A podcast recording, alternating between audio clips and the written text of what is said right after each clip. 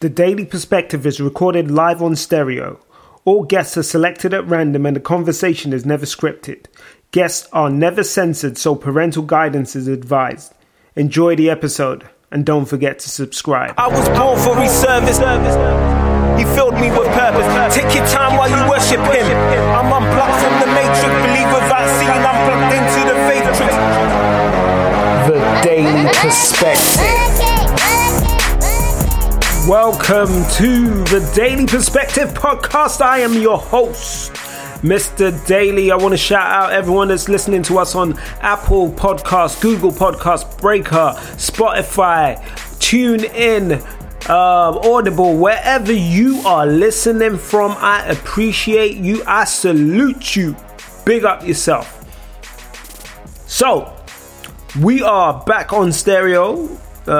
Today's episode was a live Stereo episode that was recorded yesterday. It was a conversation between myself and Sayuri, the Queen, aka Wonder Woman, and we had a great conversation. We had a great conversation about whether couples need to be besties. And we touched on a lot of stuff and we tried to stay on topic, but yo, this was a dope conversation. I'm going to apologize in advance. We had some technical issues, some glitches. Stereo, sort that out because you were messing up our conversation. But we had a dope conversation. We really got into it. We really chopped it up. There is a part 2, part 3, part 4 coming. Part 2 is going to be scheduled. We are going to be talking about the gender roles and gender roles specific to relationships as society sees them. But today's conversation really was the opener, the beginning, and it was an honest, transparent conversation. I can't wait for you guys to listen to it. So I'm going to stop talking right now and I'm going to let you jump right into it. But before I go, some of you wanted to know how I record my podcast. I record my podcast using Reason. Reason is my platform of choice for editing my podcast episodes. I have templates. I have ways of working within Reason. And if you want to get familiar with Reason, hit me up. I will leave a link to Reason in the show notes, so you can go ahead and grab yourself a copy of Reason and you can get the same audio fidelity that I have. But enjoy the episode and I will catch you on the other side. Hey, how you doing? I'm good, and you? I'm good. So, we're talking about couples and whether they need to be besties. Correct. So, alright, let's do this. So, in your opinion, if I remember correctly, you agreed with the idea of couples being besties, right? I do. So, why? I'm going to put you on the spot. Why? It's okay. It's only because I believe that, like the old thing where they say that, you know, you should always be friends before lovers. Because a friend will always be honest with you, whether they know or believe that you're going to hurt your feelings or you're going to get upset. They're going to keep it real with you. They'll be there for you at times when normal people wouldn't.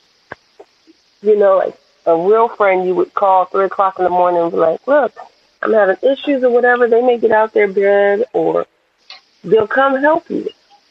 So when it comes to relationships, I feel as though couples should have almost that same foundation. It's like, I feel you. You're my best friend.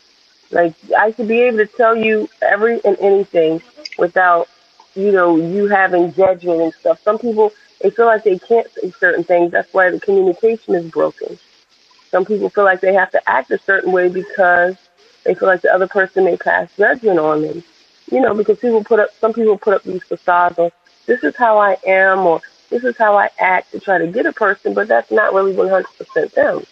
And they feel like they can't be themselves.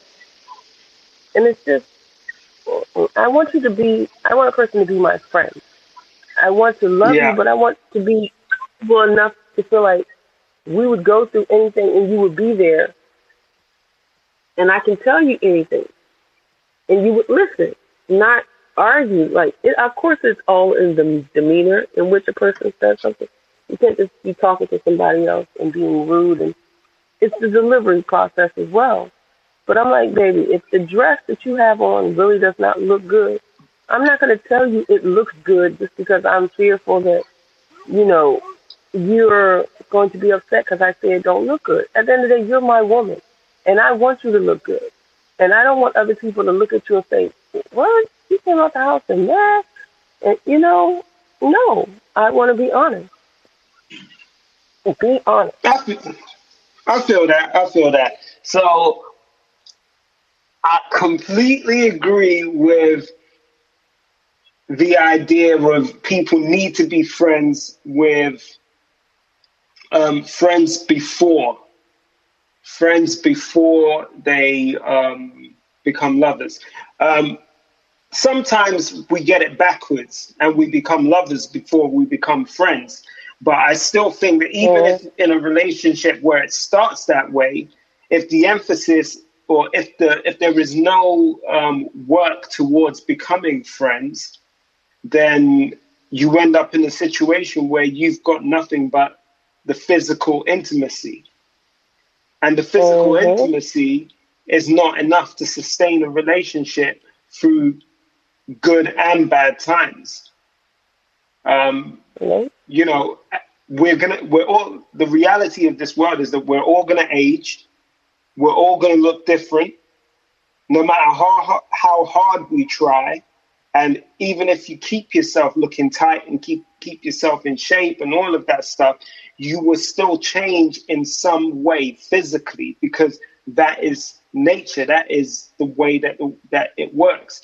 Now, if your relationship is purely based on that animal instinct, attraction, lust, whatever you want to call it, then you stand to throw the relationship away, because, or you stand to lose what you have, because what you have doesn't really have a foundation.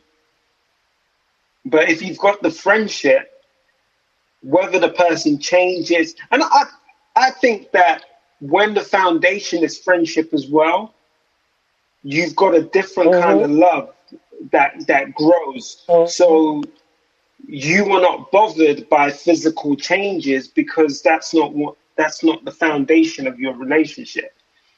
You know, I always say to my wife that for me, I don't care what childbearing has done to her body, because every stretch mark, the changes in her breast, whatever it may be, everything is a sign of the sacrifice that she made to bring children into the world for me. And I love her body even more because of those changes. But that is because of the foundation that we have in the relationship. For me, the foundation was our friendship. We didn't start off, obviously, it didn't start off as like we were friends. I told her, when I saw her, I was feeling her, and I told her that, and, you know, yeah, it started off with that physical attraction, but before we even got physical in any way, shape, or form, we used to spend, on average, 3 to 4 hours on the phone almost every day, just talking. So the foundation for our relationship was different. It wasn't the physical thing, because we didn't get physical for a very, very long time. But we got to know each other very emotionally and shared a spiritual connection. And we we knew that we resonated at the same frequency. We knew we wanted the same things out of life. We knew we had similar passions in life.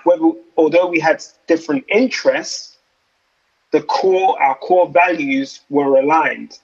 And that allowed us to build a connection that was deeper. And we, it's helped us survive different challenges. No matter what the challenge has been, we've risen to those challenges together because we remembered that we shared the same foundation.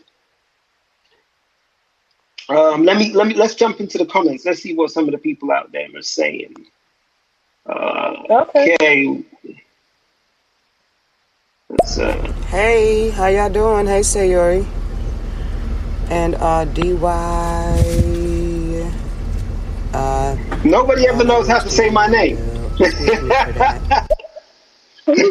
No, DY Daily.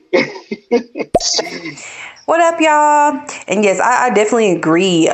Queen definitely hit it, hit all the points, especially communication. It's so much easier to communicate when you and this person have a strong foundation of, that friendship, bro. Like, shit, because like she said, you tell your friend, best friend anyway, especially if it's your partner, I can come to him and talk to him like I'm talking to the girls. And it's gotten to the point where I'd be like, girl, guess what? And he don't even get mad no more. He just takes it because he know damn well I know that he's a man, but still though, that's the level of communication. You know what I'm saying? Should be. Guess what? This and the third. And when something is wrong, you know what I'm saying? I'm able to go to him and not feel like I need to beat around the bush. Don't have to be a douchebag, but don't have to beat around the bush. Like, it's a whole other level of being comfortable. Like was mentioned by Daily. You know what I'm saying? Like, people change, and having that foundation. My bad. Having that foundation is definitely going to make for a long-lasting relationship. I'm not gonna lie. Like, when me and my man first got together, we were both smaller. But it seems like once I got pregnant with our baby girl River, baby, we was turning the food up. I mean, we was eating, and now we both chunky. Because COVID hit. I've always worked from home, but the treadmill got dust on it. What I'm saying? So we both just gotta fell off. However, we are just so honest with each other, bro, and we still love each other, of course. But I'm like, bro, we getting fat. Like, we. You know what I'm saying? Like, we huffing and puffing upstairs. We got to get this shit together. Because that's not how we met each other. You know what I'm saying? So, working out, getting it together, getting it right, getting it tight. Okay? And had he not been my best friend, I don't know if I would have felt comfortable saying that to him. Well, you see, now that is a dope point right there. Shout out to Antoinette. It's important that you do it together. I think the key thing she hit on right there is that the friendship allowed her to express how she was feeling in a way that she knew there would be no judgment, because she understands how he relates to her and he understands how she relates to him. So she was able to go in and say, hey, baby, this isn't how we met each other. We both getting a bit chunky. Let's do the work together to get back to how we met each other and keep it popping, keep it hot as a couple. I always hear about couples where one you might so you could correct me if I'm wrong, but generally what I tend to see is men always have this expectation on women to look a certain way, but it's okay for them to get chunky, and women's just supposed to accept it. And that's just a physical appearance. Look, that it might be okay for them to change physically, but they don't want their woman to change physically. Now, I don't know if you've ever experienced the reverse or seen the reverse in any relationships where a woman's okay if she changes, but she don't want her man to change. But that's something I commonly see in relationships, men wanting a woman to stay a certain way. They also want a woman to stay a certain way emotionally, or they want a woman to cater to their needs emotionally. And sometimes I've actually seen, now that one I've seen the reverse. I've seen women expecting a man to cater to their emotions continually, but he's not allowed to express his emotions, i.e. he's not allowed to cry. He's not allowed, because they don't think that that's manly for a man to cry or a man to express his pain or grief or whatever he's feeling. He has to do that in private. Now, to me, that's crazy. Because if you're my best friend, I should be able to cry in front of you. I should be able to tell you what's hurting me. I should be able to tell you the pain that I'm going through. Or am I getting it twisted? Absolutely. You're absolutely right.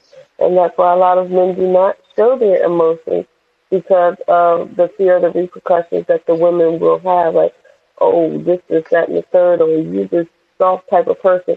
I believe it's the stigmatism that the world has put on people and say, oh, men are not supposed to have emotions. Men are not supposed to cry. Why not? An emotion is still a reaction. Like if something hurts them, like if they stub their toe and on a daggone end of the bed, are they supposed to just stand up and be like, huh, I'm fine. My toe doesn't hurt. That's crazy. The freaking thing hurts. Like, okay, are they supposed to not react to that stuff? That's crazy. That's crazy. Now, are they supposed to be? I believe there's a level to it.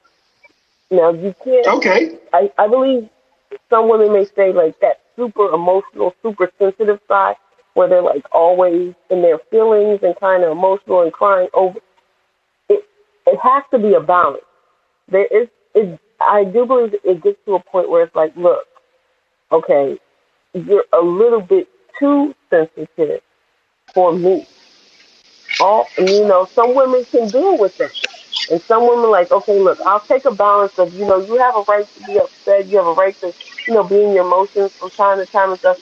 But then if you're crying all the time and everything kind of bothers you and, you're just like super duper sensitive and not that a man can't cry at certain parts of the movie, but I believe there's a point where it's too much.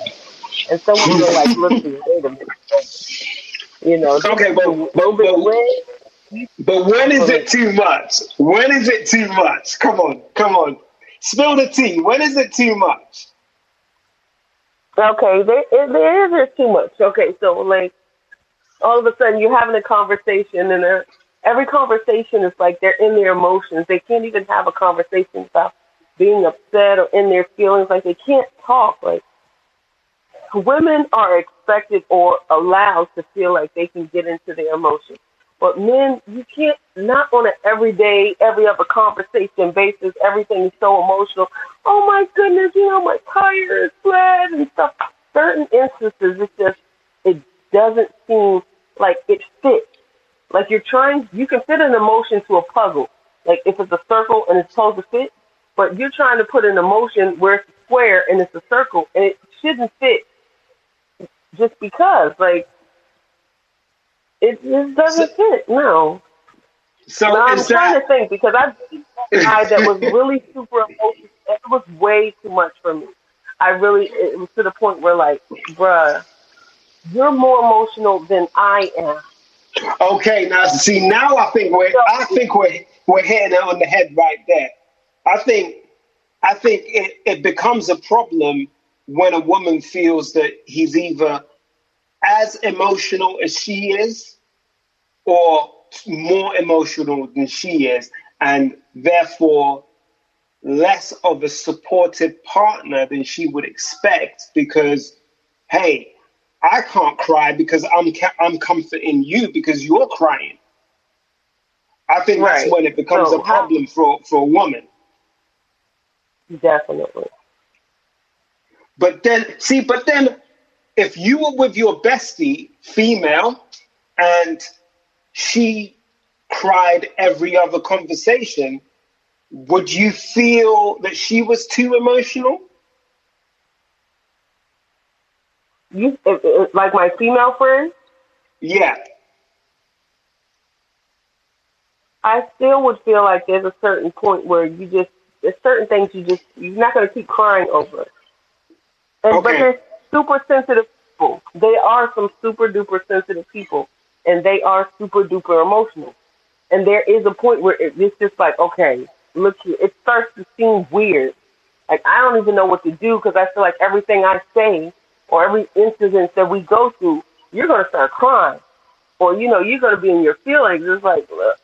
Then you kind of get stuck. Like, how do I move? Because I don't want you to cry all the freaking daggone time. Like, is it really warranted? Like, so does it become? It becomes at some point. When does it become a turnoff? That's the question. When does it become? Are you able to put up with it for, I don't know, maybe 1 month in, 2 months in? By month 3, you're like, oh hell no, dude, you got to go. Or would it be a? Or is it even a? Is it a red flag right at the beginning? Like, okay, we've had 4 conversations and you've cried 3 out of 4. I can't do this.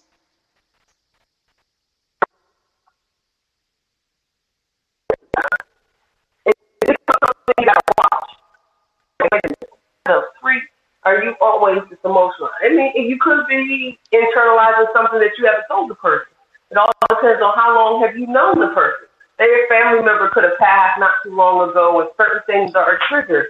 So, I mean, it starts to become a red flag, but something that you're watching. Just to be like, okay, is this going to consistently be a pattern, or is this kind of like a hit or miss type thing? Okay. Okay, because for me, I think there are so many reasons why we end up with people why people cry, or, you know, like you said, there may be some deep-seated issues, and there may be some underlying emotional trauma that they haven't dealt with, and something about. And that's not blaming the person that they're with, but something about their prospective partner or their current partner is a trigger for that emotional trauma, or reliving that emotional trauma. So for some reason, it tends to bring out that emotional pain. You know, correct. I'm just hypothesizing there. Let's jump into some of the comments.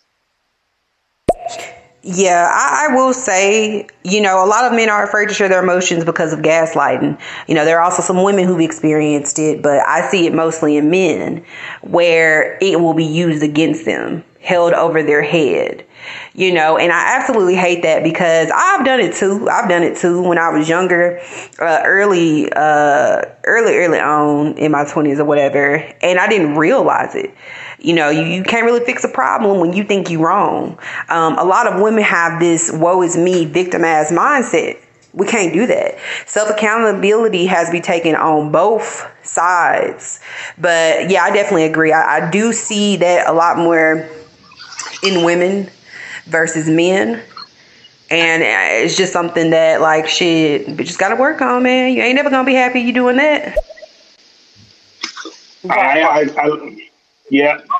But that's why I say society makes you feel like you have to, a man can't cry, or a man's not supposed to cry. So if that's how you were raised and that's what you believe, it'll be a thing where you're like, look, I can't deal with no man that's doing this and can't do it. But then when you start to deal with a man, you start to understand, we go through life lessons. No one's perfect, because you were definitely told that this is how a person should act.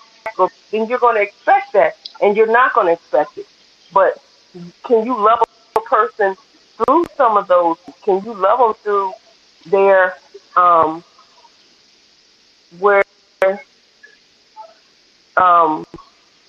you know, when there's certain things like that? I know a toothache is something that most people think is really severe, and it all depends on your pain level. But I was dating a guy who was like 6 feet tall, 260 pound, 95, and he had a freaking, no, it wasn't like he had a freaking earache. And he was on the floor in the fetal position doing the whole spin around thing, the whole foot going around, talking about, oh my goodness. If you don't get up off the floor, I called his mama. 100% true. I called his mom. I said, please come get your child. I called her back. I said, come get your child. I said, come get your child. That to me was ridiculous. You could stand up, you could sit in a chair, be like, man, this hurts. But he was literally on the floor, you know, in the little, and if you could imagine a grown head, his little legs, foot kind of trying to push him around in the circle. You know, yeah. Now the question is, did his mama come and get him? Oh yes, she did. Oh yes, she did. Now there you go. But that's the problem right there. That's why he's like that. That's why he's like that, because he was his mama must have pandered to all his little whims and cries, and he expects someone to cradle him when something happens.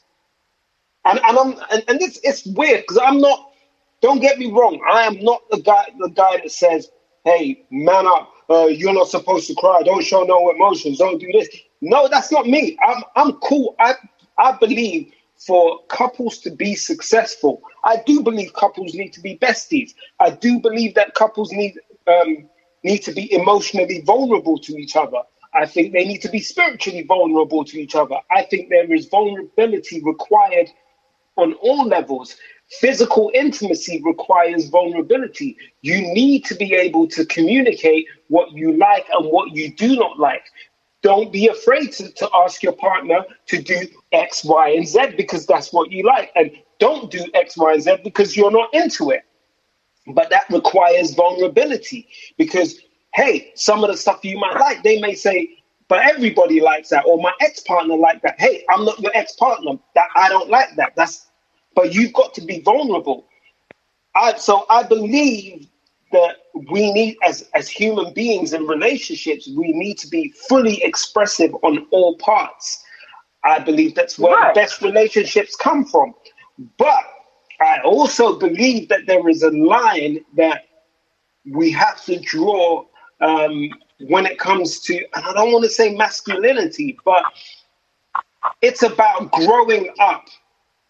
At 20-something years old, 30, once you're past 20 years old, listen, you do not need to be rolling on the ground, screaming and crying for your mama, because it's not like someone shot you. No. Now, he was in his 30s. So, Mike, you got to understand, had he been, like, sitting in a chair and be like, you know, hey, man, oh, man, this thing's killing me. Like, man, this hurts. Okay, I could have helped you figure it out. But when you started, you jumping up and down, squirreling on the floor, I don't know. Look, my children don't even do that. And I'm like, nah. He was well into his 30s, almost in his 40s, and I'm already taking care of 7 children. My children don't, nah. You went below my levels for me to understand that I'm supposed to believe that you're supposed to be my man that's going to make me feel secure and safe, and you're supposed to help me. No, I couldn't look at you the same. Yo, did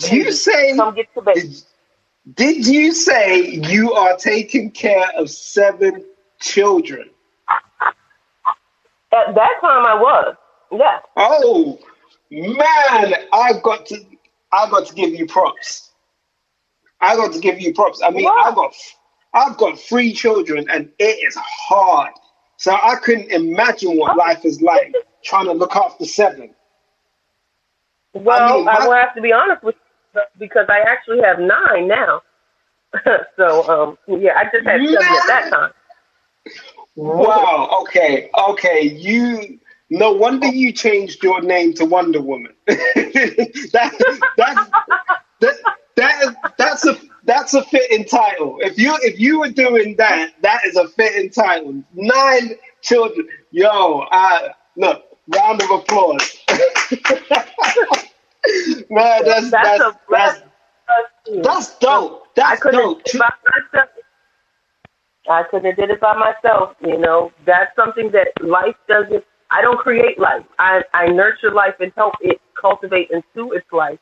But someone had to allow that to implant itself and produce the fact that it's going to grow. And I say it that way because people have their own religious beliefs and spirituality. But, you know, I've been pregnant 12 times, but I was able to birth 9. So I've lost a couple. So at the end of the day, it's just, I love children. I love being pregnant. And that was just the course of life that was divine for me. So, yeah, that's dope. That's how dope. I I love children. I mean, I would have more, but the toll that pregnancy takes on my wife's body and just how risky it is for her, we have to draw the line at some point. But it's not for everybody. It is, some people can't even get there. But I don't want to change our topic, but it is what it is. Yo, I don't think that's taking us too much off topic, because again, unless you have that kind of bond, you can't. When it comes to children will test the relationship. Because when a child comes, I mean, we've got a 2-year-old, and most nights she will get up and come to our bed. Now, I don't know about you, but I can't get my swerve on when no baby's walking through the door, and so you know what I mean. So your physical intimacy gets tested. Looking after children. You're looking after children most of the day, so there is very little time for sitting down and having that conversation, the sorts of conversations that you used to have, because you don't have the time to have them. And when you do get time to sit down, you're both exhausted. So cultivating good habits in a relationship at that time. So, being able to sit down, oh man, I'm tired, but baby, how was your day? Let me rub your feet for you. You tell me how your day was. And getting into that kind of habit, that is not an easy thing to do. And it's, if you don't have that best friend aspect to your relationship, those challenges that having children bring can pull you apart very quickly. And it's funny that you say that, because even though I have that many children, I am currently single. So there's an issue. There's sometimes where I believe some people become jealous. All parents, I don't believe, were meant to raise the children. Not saying that people shouldn't be around their children or things like that, but I believe the gene pool was created. Those children were meant to be, but everybody is not the same. Some people become very jealous of the child, like, oh, well, you're giving the child attention and stuff like it's a child. You have to do certain things for a child. Some people, when they get into a relationship, they don't understand the balance. Like, okay, I'm working, I've been dealing with the children, I've been doing this, I'm a little tired. But the other parent will be like, okay, I was working, I kind of really didn't deal with the children, but I sat and watched them. They have a little bit more energy, and they're looking at you like, you sexy, my dick is hard, or my pussy's wet, come fuck me.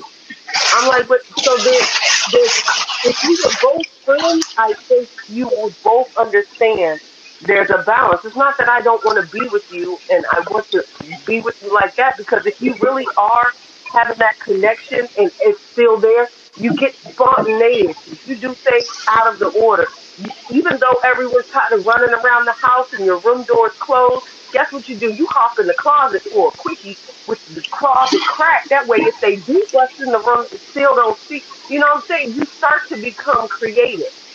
Yeah. But then when it starts to seem like there's more one person doing everything, it takes away from the attraction. It's not the same. You don't feel the same for that person. It's like, you don't look at them the same. Like, all you're thinking about is, I'm thinking about the bills, the kids, and working, and you know what I'm saying? You have to make sure that other person, when you talk about balance and besties and stuff, the other person has to be at peace. I don't know. Other people may think that you can lay down and just be intimate with your partner, and you're sitting here stressed while they're sitting there trying to make love to you. You're sitting there thinking, dang, I got to still pay the car note, and I think I'm coming up on the cable bill, but I don't know. You're like, your mind is not there because you can't relax enough.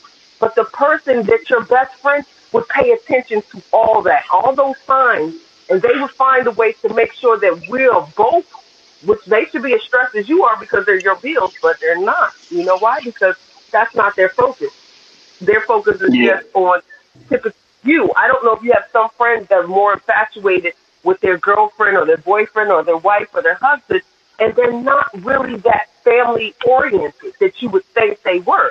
They do want to be with the person they're with, but they want to have sex. But when it comes to the whole family structure, if the other person was taken away, God forbid, like for a sickness for like 6 months, or not even, we're not going to say 6 months because that would kill some people, 1 month, could the other person sustain that, take care of the children, make sure all the bills paid, and do everything? Could they? Not even if even if they have the finance. It's just like if you're not your routine and not what you're doing, you're not thinking about it. So if one person is the one thinking about, how is that equal? That's not a bestie. We're not best friends because we are doing this together. So everything that I'm feeling, you should be feeling. And if you're really feeling it, and the way the world says, somebody should be trying to ease it. I'm not even going to say the man or the woman. But we should be trying to make sure that we're all straight so that we can lay down and relax in peace. And when we get together to make love, that's where the more babies come from. You make it love, you know? Yeah. I like that because I think if you're besties, the power dynamic doesn't even come into it because no one's trying to have more power, more authority, more say, or trying to get their way.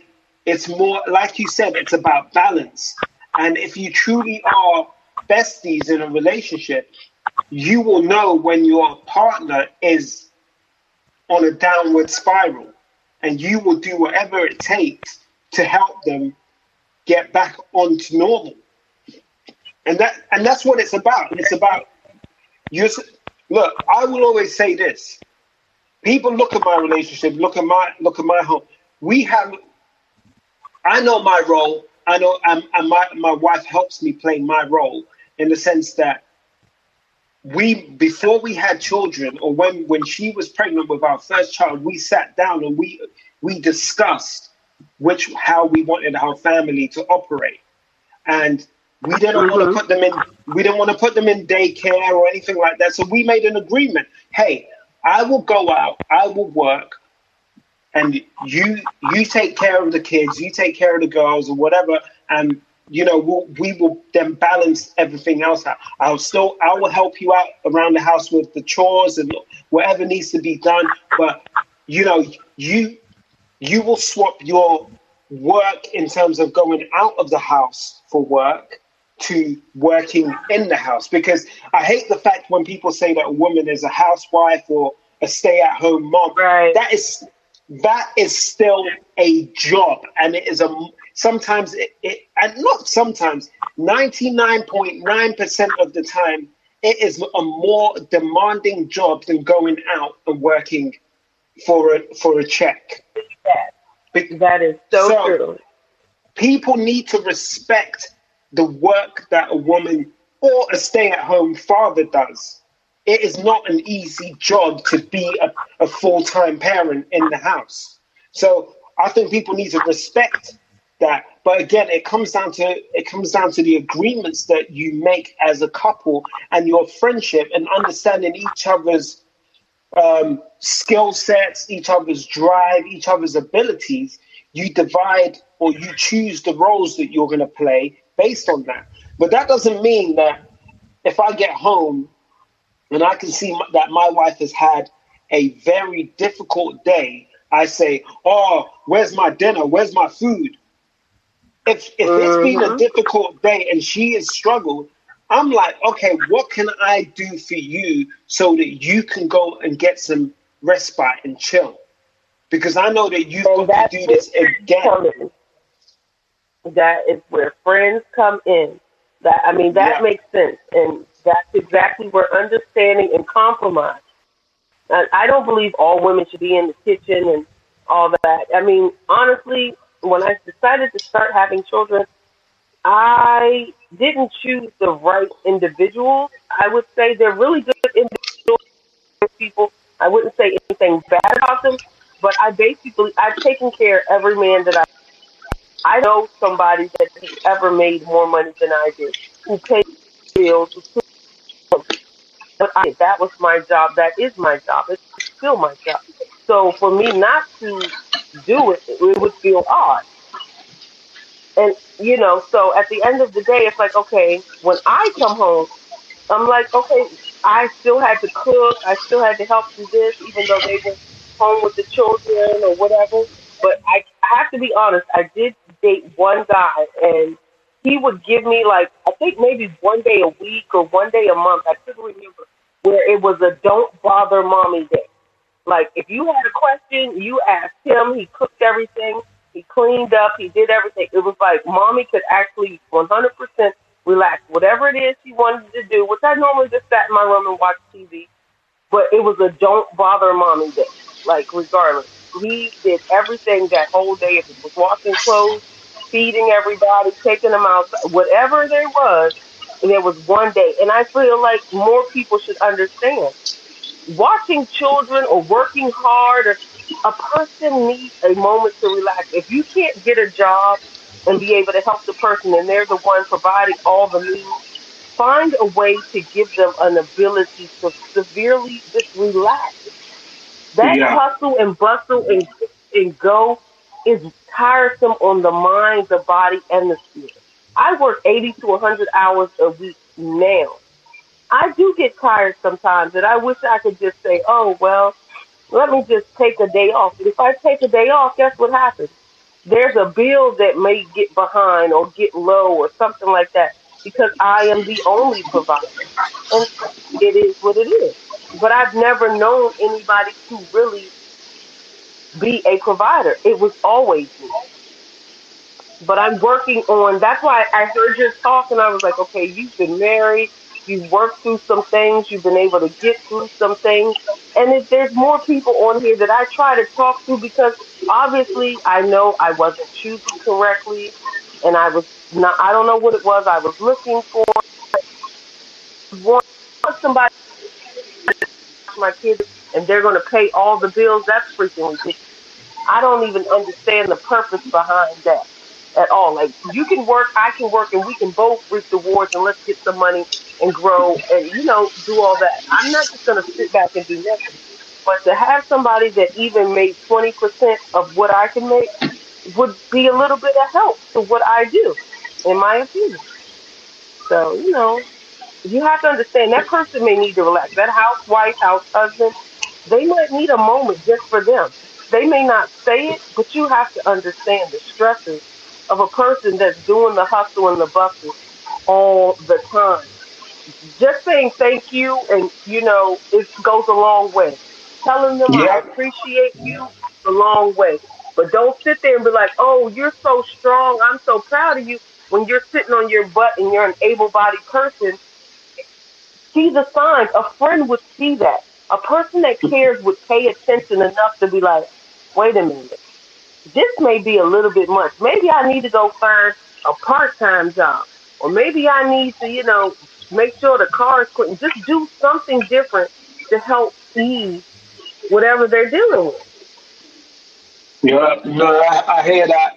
I mean, I had to learn the hard way, because I'm not going to sit up here and tell and sit here like I've been a perfect husband from day one. I learned, but there was a willingness to learn, because for me, this is my queen. This is the person that I committed my whole life to. So my goal was to make her, always make her happy. And if it meant that I needed to humble myself and say, hey, where am I messing up? Where am I dropping the ball? How can I become better for you so that we work together better? And she does the same. And I had to learn. I had to learn to show appreciation. Just because we agreed that we would divide the roles in a certain way, it doesn't mean that I still shouldn't show gratitude for her taking good care of our children and taking good care of our home. It doesn't mean that I have an excuse to not do the bits that I committed to doing, like helping with the chores and doing all those sorts of things. I make sure I go out and do the groceries so she doesn't have to think about going out to do anything like that. I make sure the cars are washed. I make sure I mow the lawn and do all of those things. And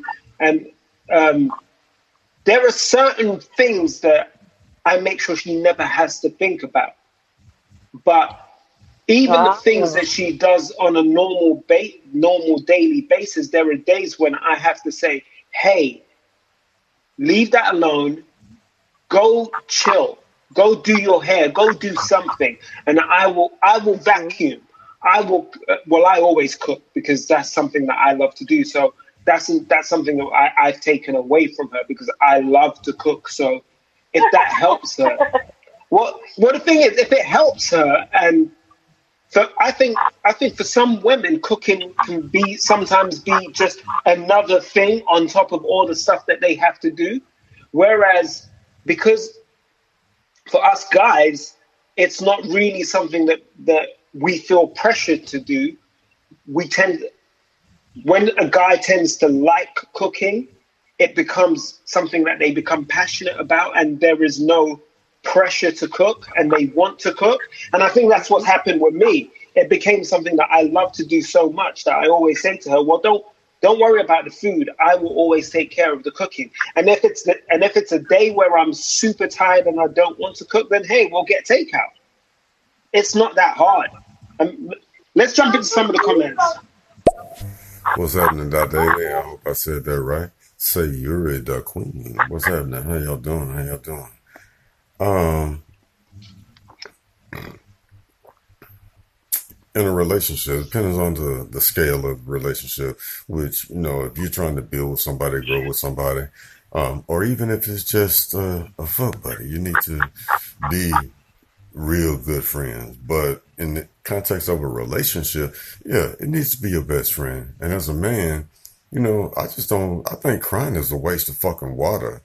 I don't want to cry about shit, but sometimes when I see things that incorporate so much love or caring, you know, it may make my eyes swell up a little bit. If I'm in some pain, you know, it's going to have to be some pain to make me cry. And whenever or if I cry, give a fuck, I'm a man. It's just something that happened for me emotionally, and if it's my partner, my best friend, they already understand.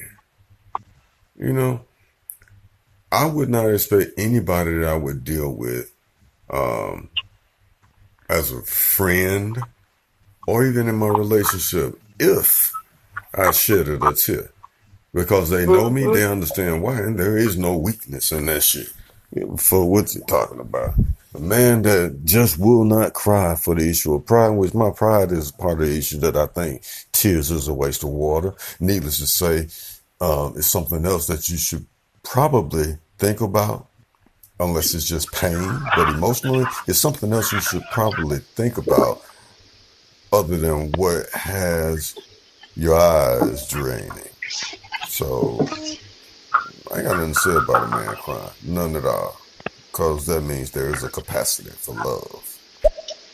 All right, shout out to D Karma Sutra, D Tantric. Thanks for the comments. I get it. I can dig that. Your pride not making you want to cry. Hey, I think I will not. I don't see myself crying over anything to do with physical pain. I don't think I've ever cried on anything to do with physical pain, but emotionally, hell yeah. When I've had to replay some of the trauma that I've experienced, some of the anger and the pain that I've held in, and my wife telling me, hey, let it out. When I eventually let it out, I did shed a tear. And we were able to shed a tear together, but then we decided how we moved forward. But the release of that pain and the emotion felt good at the time. I am not embarrassed to say it. I am not ashamed to say it. But you ain't going to catch me crying every day of the week. I'll say that. Yeah, I definitely agree, Queen. There are definitely some guys out here who just take it way, way too far with the emotions. Makes me think they have like some type of chemical imbalance, if that makes any sense. You know what I'm saying? Hormonal in a way. Now I understand if it's some shit like you've lost a family member, Recently my stepdad lost his dad. He's been a fucking emotional wreck. Just, we was driving yesterday. He pulled over and just started crying. That type of shit I can understand. But like you were saying, if you're getting super emotional or agitated and crying about certain things, I'm going to feel like, damn, I'm feminine as fuck, but I am more masculine than you are when it comes to handling emotions. For me, female friend, I can't do all that crying and shit. Just call me back when you get yourself together, baby.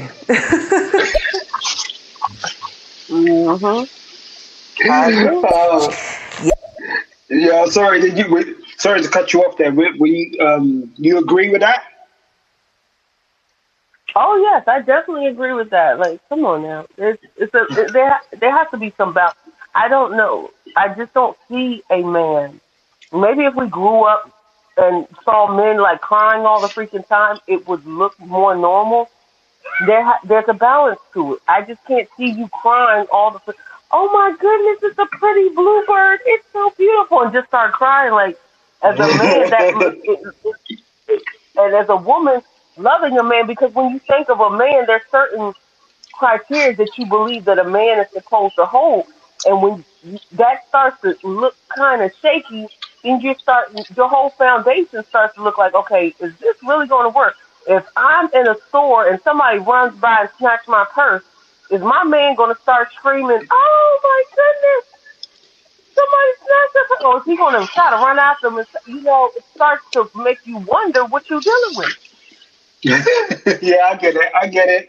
But you touched in on something there that we might want to come back to another time. But that's the society's definition of what a man should look like, and society's definition of what a woman should look like, and the expectations. I mean, that's some real deep stuff right there that we can get into. Definitely, because we'll have to come back to that one, because when D Karma stated something about pride, I believe that's one reason why a lot of men are not as successful as being the right man or a good man or a good husband, a good boyfriend, because of pride. If you don't know how to do something, or you don't believe you understand how to do, but maybe you weren't, they like to use the excuse, oh, my father wasn't around and this, that, and the third, whatever excuse may be, ask somebody else.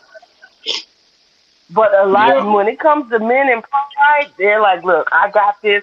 I can do this, I can do that. If you can't find a job, are you going to ask somebody else? Are you going to sit on your butt and be like, oh, me and my wife, we about to get put out of where we lived at. Me and my 5 kids, we going to be homeless. But you ain't going to tell nobody. You're not even going to try to look for help, ask for help. Why? Because you prideful? I don't know. Yeah, that's real talk, see? That's why I said we have to come back to that one. Let's get into Antoinette's last comment. Yes, speak on it. Homemaking is a challenge, bro. Like, for me anyway, because I got to stay home when I was pregnant, and then my oldest was 3 at the time. And then COVID happened, this year or whatever, so they were back home and I work from home, so juggling all of that, what I'm saying, it's craziness. But I enjoyed it. I enjoyed not having to work at all during my pregnancy, and I didn't work for she was about 1, so about 10 months, but didn't work for almost a year up to after she was born. And homemaking is definitely an all-day type thing. I think the people who hate on it though are usually, just from my experience, I can't speak for everybody, are usually women who haven't had the opportunity to get to do it. And to me, it sounds like a bunch of hate, because people are so quick to talk about the traditional ways, but then you'll sit up here and call the modern homemaker lazy. Again,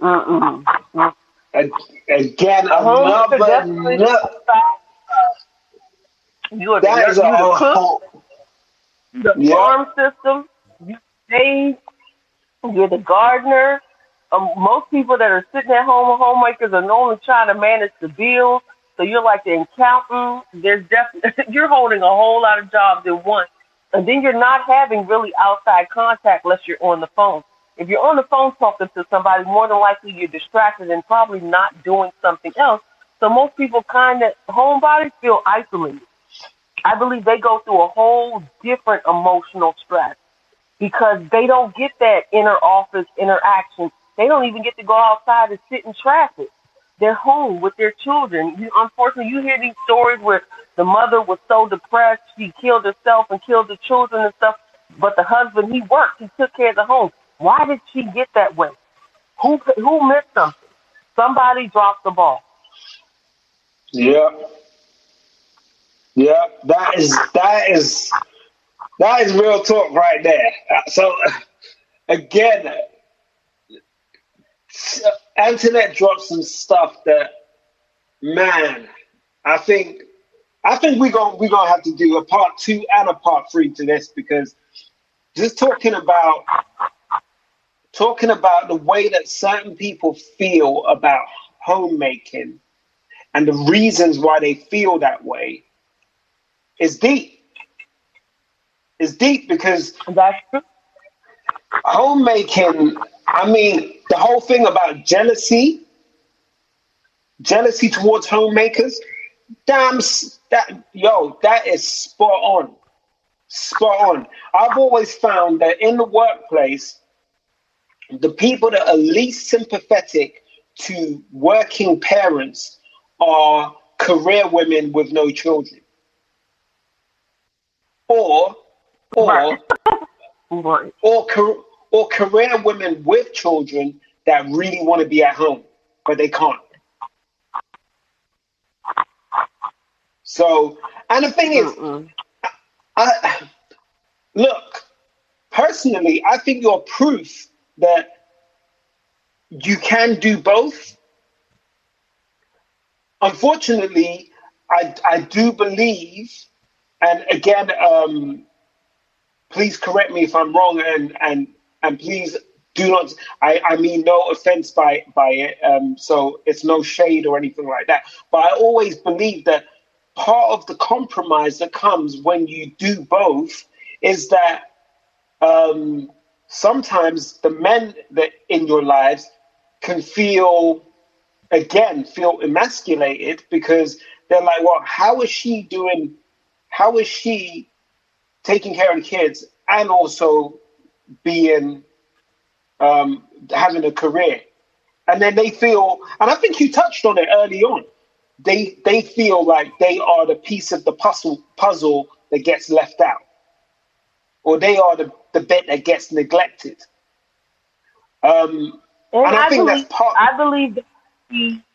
I do believe some of that could be true, but it's not that. You know, like you work in a household, there's a structure. Bills have to be done. So if only one person is working to make enough money to pay the bills and cover the bills, then you can't really fault that person, because they really are waiting for you to get up and say, okay, let me help. Let me go get a job, because there's nothing wrong with me. I'm physically, mentally capable of getting a job. But what I tend to attract, I believe, are people that know, okay, she's going to take care of things. She's going to make sure her kids eat. She's going to make sure that they have. And so technically, I can kind of sit back and just ride. I don't really have to do anything. I don't have to do the home. I really probably don't even have to work. I don't have to make no money, because I know she's not going to sit there and let her children be hungry. She's not going to sit there and, you know, let them go without. So as long as I'm with her, I should be able to go too. If they go on vacation, guess who's going? Me. If they, you know, go to the movies, I'm going too. If she takes them out to dinner, guess what? I'm going too. She's not going to leave me behind. So, that's... Man, I think there's so many... And this is why I love talking about relationships. Because the dynamics of how men and women interact is so important. And there are so many different dynamics to how men and women interact. And a lot of it has to do with, look, you could get a person that, you could get a guy that's had a great example. You could get a guy that's had an example of a father that's worked all the time, done everything, provided, allowed his wife to work if she wanted to, or be a homemaker. It was completely her choice because he was capable of sustaining the family with or without her income. They may have that example and still choose to be a certain way. And there is no explanation as to what triggers it. I think it comes down to the individual. It comes down to the individual. It comes down to, you know, now there is this thing where you can have a guy that believes and might have a dream. There might be someone that has a dream, and, you know, I will never knock an entrepreneur because personally I'm an entrepreneur as well. So you have a dream. Sometimes you do not want to go and get a job because you feel, if I go and get a job, I'm giving up on my dream. Not necessarily true. And I can explain that, and I can explain how you balance that. That's a completely different show. But if you do want to hear, that, and you do want to talk about that, hit me up, David at dailyperspective.co.uk. But you can do both. You can get a job and still be an entrepreneur. You can still have a dream, and you can still make your dream come true.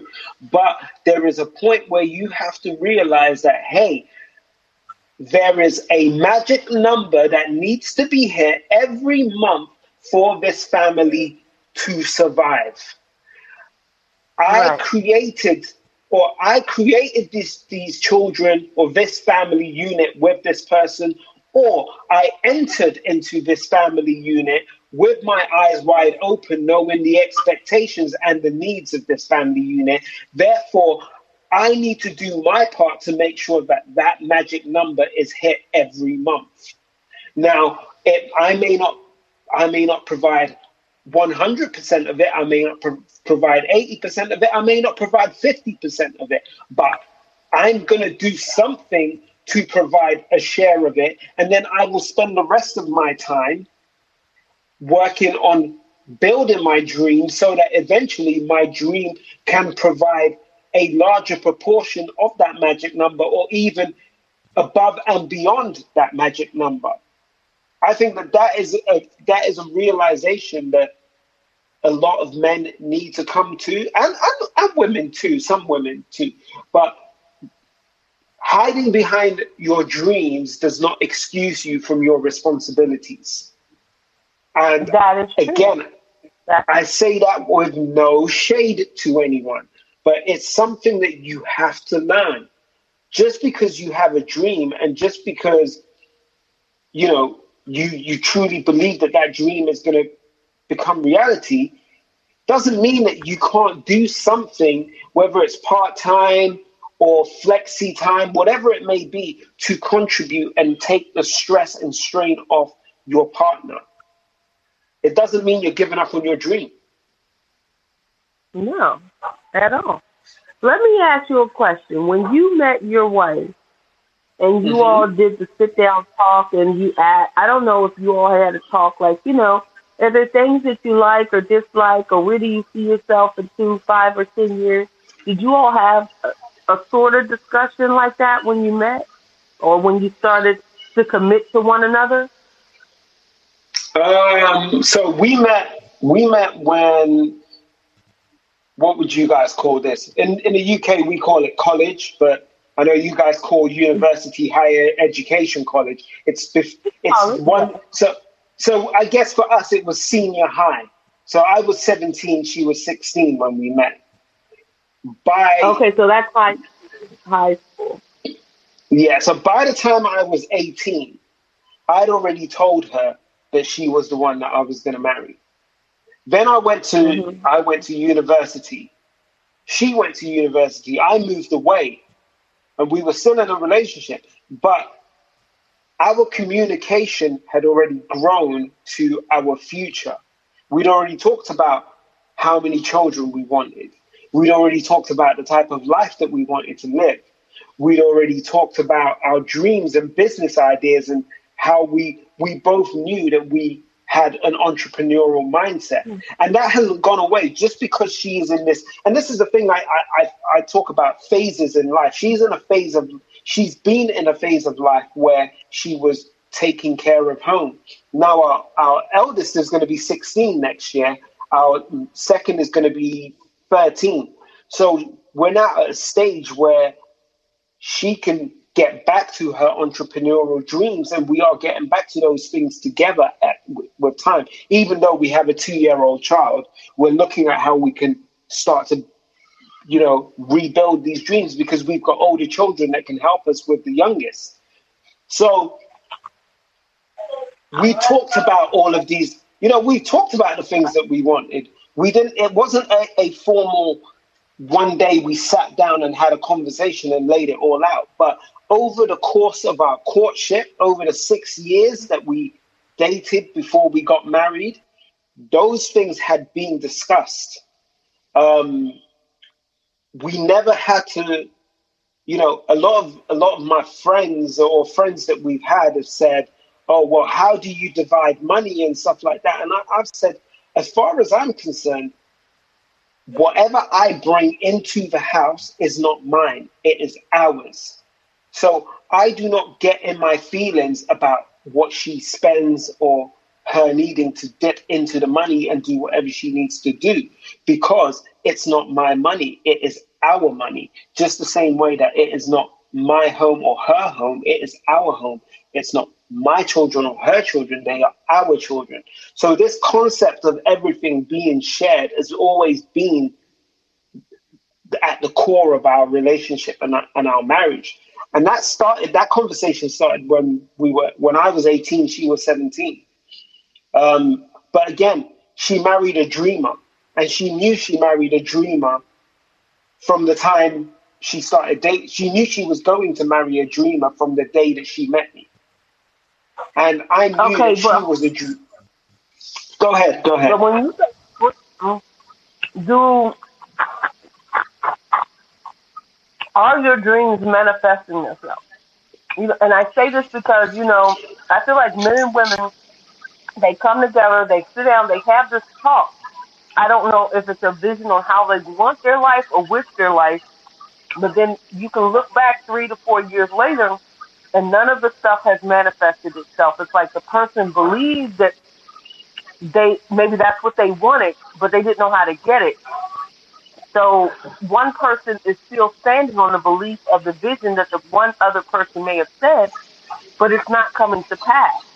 And that's like your foundation. That's where you started. If you're saying, okay, I believe that this is what I want to be in 5 years, I want to have this now, but if you're working towards it, or it looks like it's actually obtainable, then she believed that. So she believed what you said and say, okay, come on, let's move. We're going to move on this. 5 years later, you're nowhere close to it. The dream doesn't look like it's manifesting. So it's like you sold her a vision that'll never come to pass. And I believe that's what a lot of people are doing.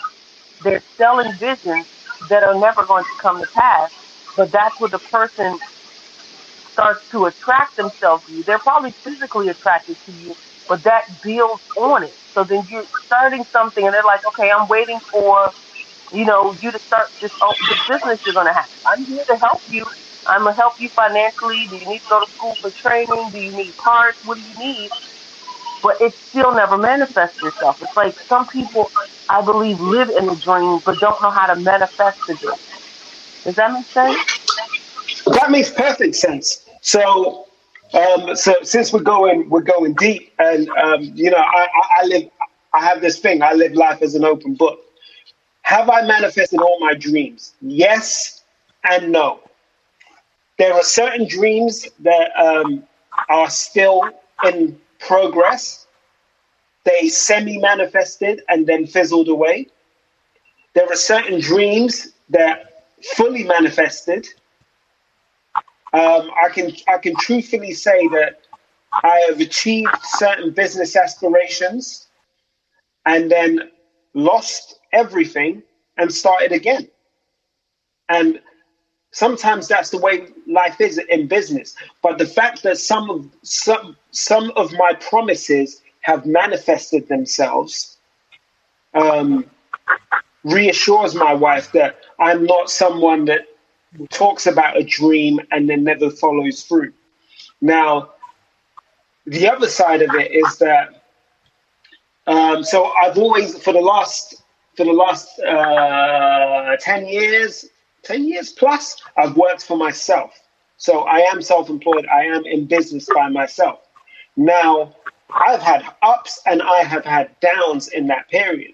And what I do is not actually what I was created to do. That is not my purpose. So there is a very clear reason why I have the ups and downs in business, because my heart and my passion is not in it. So the person that encourages me to actually follow my true passion and my true dreams and my true purpose is my wife. And sometimes I'm the one that sits there and says, but the bills. But because she has seen me manifest a dream in a career that I didn't even like, she knows that if I put my all into manifesting my dreams in my purpose, I will do it. So it's this kind of, so coming back to what you said, the reason why she has faith in me achieving dreams and we have faith in each other achieving dreams is because we have a track record with each other of fulfilling on something that we promise. I promised her that we would buy a particular house, and I made it happen. I promised her that we would gut the house and renovate it, and we made it happen. So I've always followed through on my promises. I promised her that we would start a particular business, and we did. And things happened, and we had to stop the business, but it manifested, and it will re-manifest when the time is right. So she has that faith in my, because I have a track record. Now, if someone is making promises and 5 years down the line, they haven't fulfilled on any of those promises, not only are they eroding at that trust that that person has in them, they need to reevaluate their own benchmark as to, and understand as to why they haven't hit that dream. Because truly, if you are chasing a dream, there are 24 hours in a day. I'm at the height of my career when I was pushing for making this business that I didn't even like work. I was sleeping 4 hours a day because I knew I knew I had to work. I knew I had to spend time with my children. I had to spend time with my wife. I had to get to the gym. But I had a work ethic that meant, okay, well, I can't sacrifice in these areas. So the only area that I can give up is sleep. So I gave up some sleep. Right. That is what you have to do to make a dream manifest.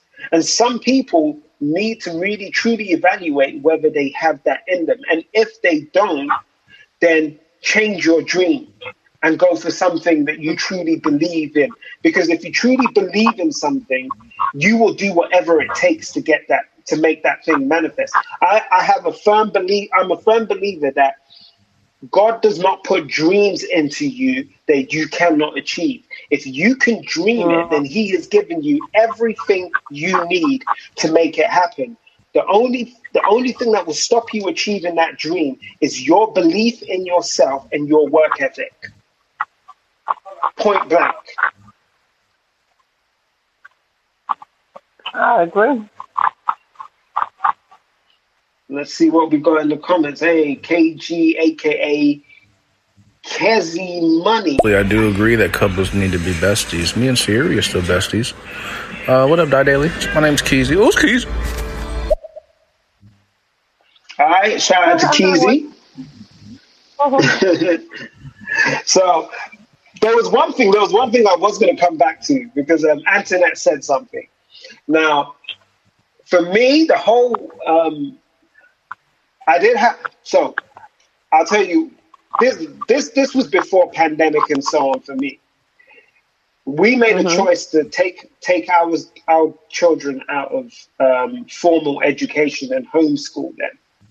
Now, the only thing that I didn't think about, and this, you're going to say this is a guy thing. This is definitely a guy thing. Now, when the kids were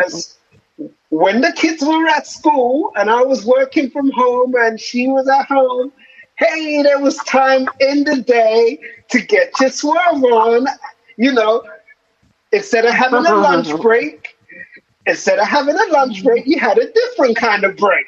So there was time to get, then the kids were at home 24/7. I didn't think about that part. So I will say, for me, again, that was the thing about being besties. I love every moment I can spend alone with her. And yes, I think like most guys do, I think this is a guy thing. I will be honest and say that I truly believe that this is a guy thing. When the kids were at home, when we first started homeschooling and the kids were at home, it was my choice as well, because I truly did not believe that they were thriving in their schools. And I didn't believe that. I didn't believe that formal education in the form that we see it today was right for my children, especially being black children, in a predominantly white society, because we had a little bit of money. They were in private schools and they were in institutions that where they were the minority, so they were treated differently, and I don't believe they were afforded the same opportunities, and I didn't believe that that was right, and I didn't believe that formal education was going to get them to where they needed to be in life, because it certainly isn't what is getting me to where I need to be. I've had to think outside the box constantly and evolve to become to make myself successful. And that doesn't mean, and I've said it before, I've lost everything before and started again. Hey, that is part of an entrepreneur's journey. It happens. If you have never failed at anything as an entrepreneur, then you're not truly an entrepreneur, because nothing is, I think, who said that? I believe it was Richard Branson that said that. But most entrepreneurs, oh yeah, that was it. He said that don't trust an entrepreneur that has never failed at anything, because it's in your failures that you find out what you're really made of, and you find out whether you truly have the resilience, the resolve, the creativity, and everything it takes to get yourself back to where you used to be. So we took them out. So I was fully involved in that decision to take them out. I played my part in that decision. But when they got home and when it all happened, I loved the time that I had with them. But a certain part of me was like, definitely in my feelings, because I felt I was losing quality time that I had with my bestie. Right. And I had to deal with that and get over it. How did it really make you feel? Oh, I got over it quickly. I definitely got over that quickly, because I love my kids. I love my kids to bits. And, you know, them being at home allowed us to get closer to them. I felt that school was making us distant from each other as a family, because the majority of their day was spent in the care of someone else rather than us.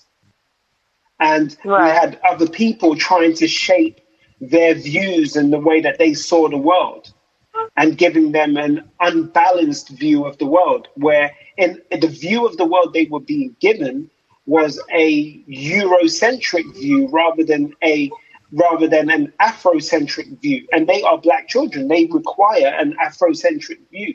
They don't need a lens that tells them that equality is real, because equality is not real. There is no racial equality. So I started to feel, so I was able to get over my feelings very quickly, because I knew what we were striving towards. And we found new ways to make to find our own quality time. That was the. I think as a. I have a question for maybe a view that you have noticed, but you didn't realize you noticed. Now, the way that you explained passionately your love for your children and your spouse that you have now, have you encountered and females who have said, yeah, I love my children and I love my spouse, but don't feel what they're saying? Yeah, definitely. I have. I know people that I believe love their children to the core, love them to the core, and you can see it. You can see it in everything they do for their children. And they profess to love their spouse, but you can't see it. You can't see it because... So I was just wondering whether... Mm-hmm. Okay. And I was going to say, you can't see it because... And I think, again, they have not cultivated anything beyond the physical part. Mm-hmm. They are besties in the sack, but other than that, they're on completely different pages. And I know a few people like that. Mm-hmm. But everybody, I believe that there comes a time in every relationship where you have to choose whether you are going to grow up, and that's both male and female in the relationship, whether you are going to grow up and step up, or whether you are going to continue with the immature mentality and risk losing everything. Because people say they want a happily ever after. There is no such thing as an instant happily ever after. You have to continuously cultivate your happily ever after, and what Correct. just when you think you've got to your happily ever after, the goalpost is going to move, and you're going to have to refine it and keep working at it. That is what marriage is. Mm-hmm. That is true. Yeah, we got some comments from Check Yourself and Nikki. So let's see what Check Yourself has to say. Hello, Sayuri and D Daily. Couples need to be besties. I totally agree.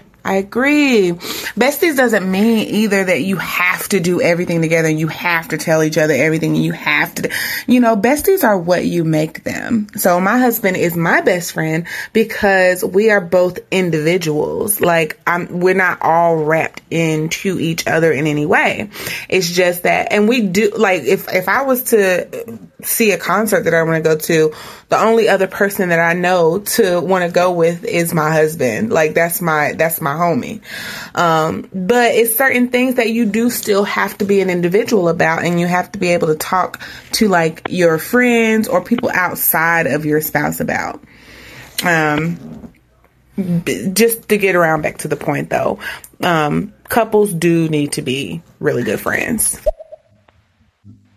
And another reason why couples need to be friends is because you don't treat your friends any kind of way. Like you treat your friends well on purpose. You don't be shady towards them. You don't talk about them. You don't cheat on them, meaning like you don't do things behind their back. You don't do things that might jeopardize their health or might jeopardize them as a person. Like you treat your friends well. So why isn't that your mate isn't considered your friend? I don't understand that from some people.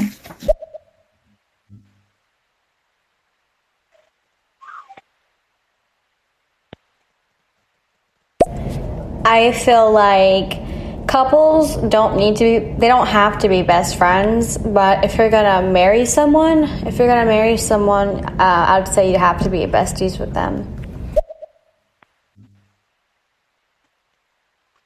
Okay.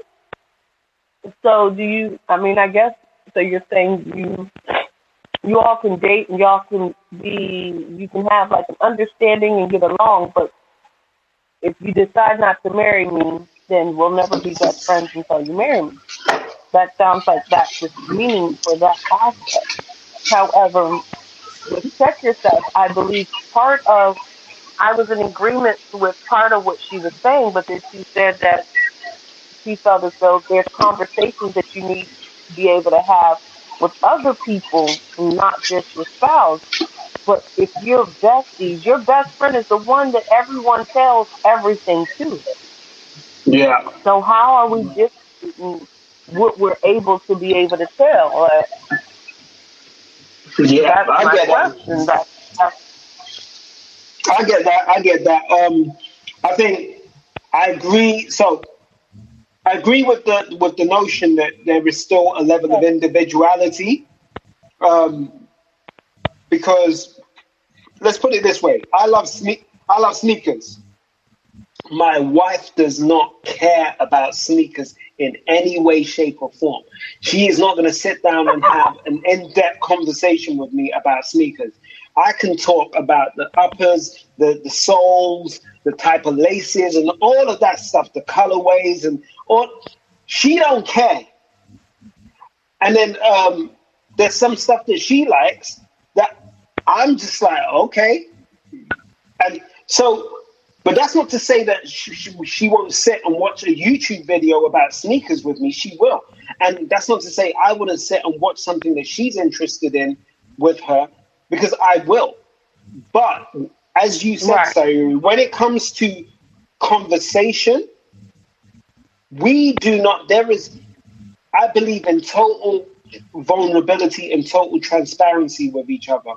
She knows every single thing about me, my deepest, darkest secrets and deepest, darkest fears. She has the power to destroy me, and I know that she will not. That, to me, is bestie and beyond. And that is what you need to make a relationship work. If you can't give someone that level of power over you, then... That's you don't truly have vulnerability with that person. But then some people are not ready to handle the responsibility of that vulnerability as well. So you really have to be careful with who you are coupled up with, because you might be more emotionally mature than that person is, and they may not have the willingness to match your emotional maturity. That is so true. That sounds like a poster. Say that again. So yeah, so be careful who you couple up with, because they may not be able to match your emotional maturity. Pick carefully. So that has to be the takeaway for today. That's the biggest part of anything else is with your besties. You have to think about it. You choose your best friends, and they're just not anyone, you know? Right. So that means, Right. That's it. And it's a valid point. I know... Check Yourself did say it, you know, we pick our friends, and we regard our friends in a particular way. So why the hell wouldn't you regard your life partner, your husband, your wife, in the same way that you would treat your bestie? If you wouldn't keep anything from your bestie, why would you keep it from your from the person you've chosen to spend your life with? That's why I believe they have to be your bestie. They have to be more than your bestie, right? Because I damn sure, well, some people out here are sleeping with their besties, but I damn sure know I ain't sleeping with none of my boys. That's true, but then you have to start to think. If you can hold something or be a secret from whom your best friend is, like if your girlfriend or not your spouse or your boyfriend knows more than your spouse does, do you really care about them? Who do you care about more? Right. Right. That is a, that is real talk right there. That is definitely, that's a good one. Because that, and we're not including the conversation, like you said, with the shoes, because she wouldn't want to talk about, certain things that, you're just not into, but they would do it for you. That's a part of the love and the sacrifice.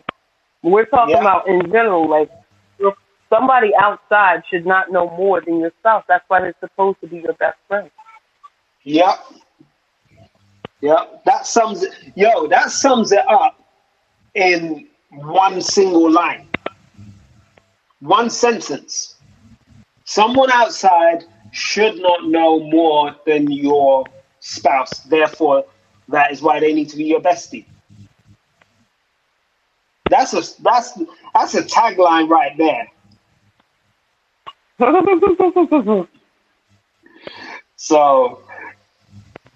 I'm gonna schedule a part two to this, because I think so. I was actually going to schedule a part two. So I'm going to let you pick right now. Do you want to talk about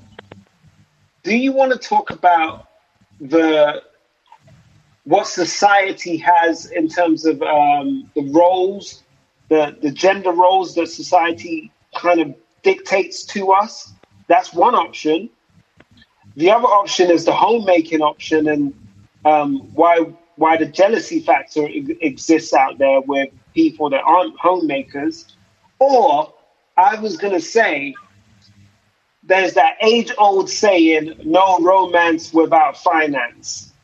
Now, does that still ring true? The way you just said it,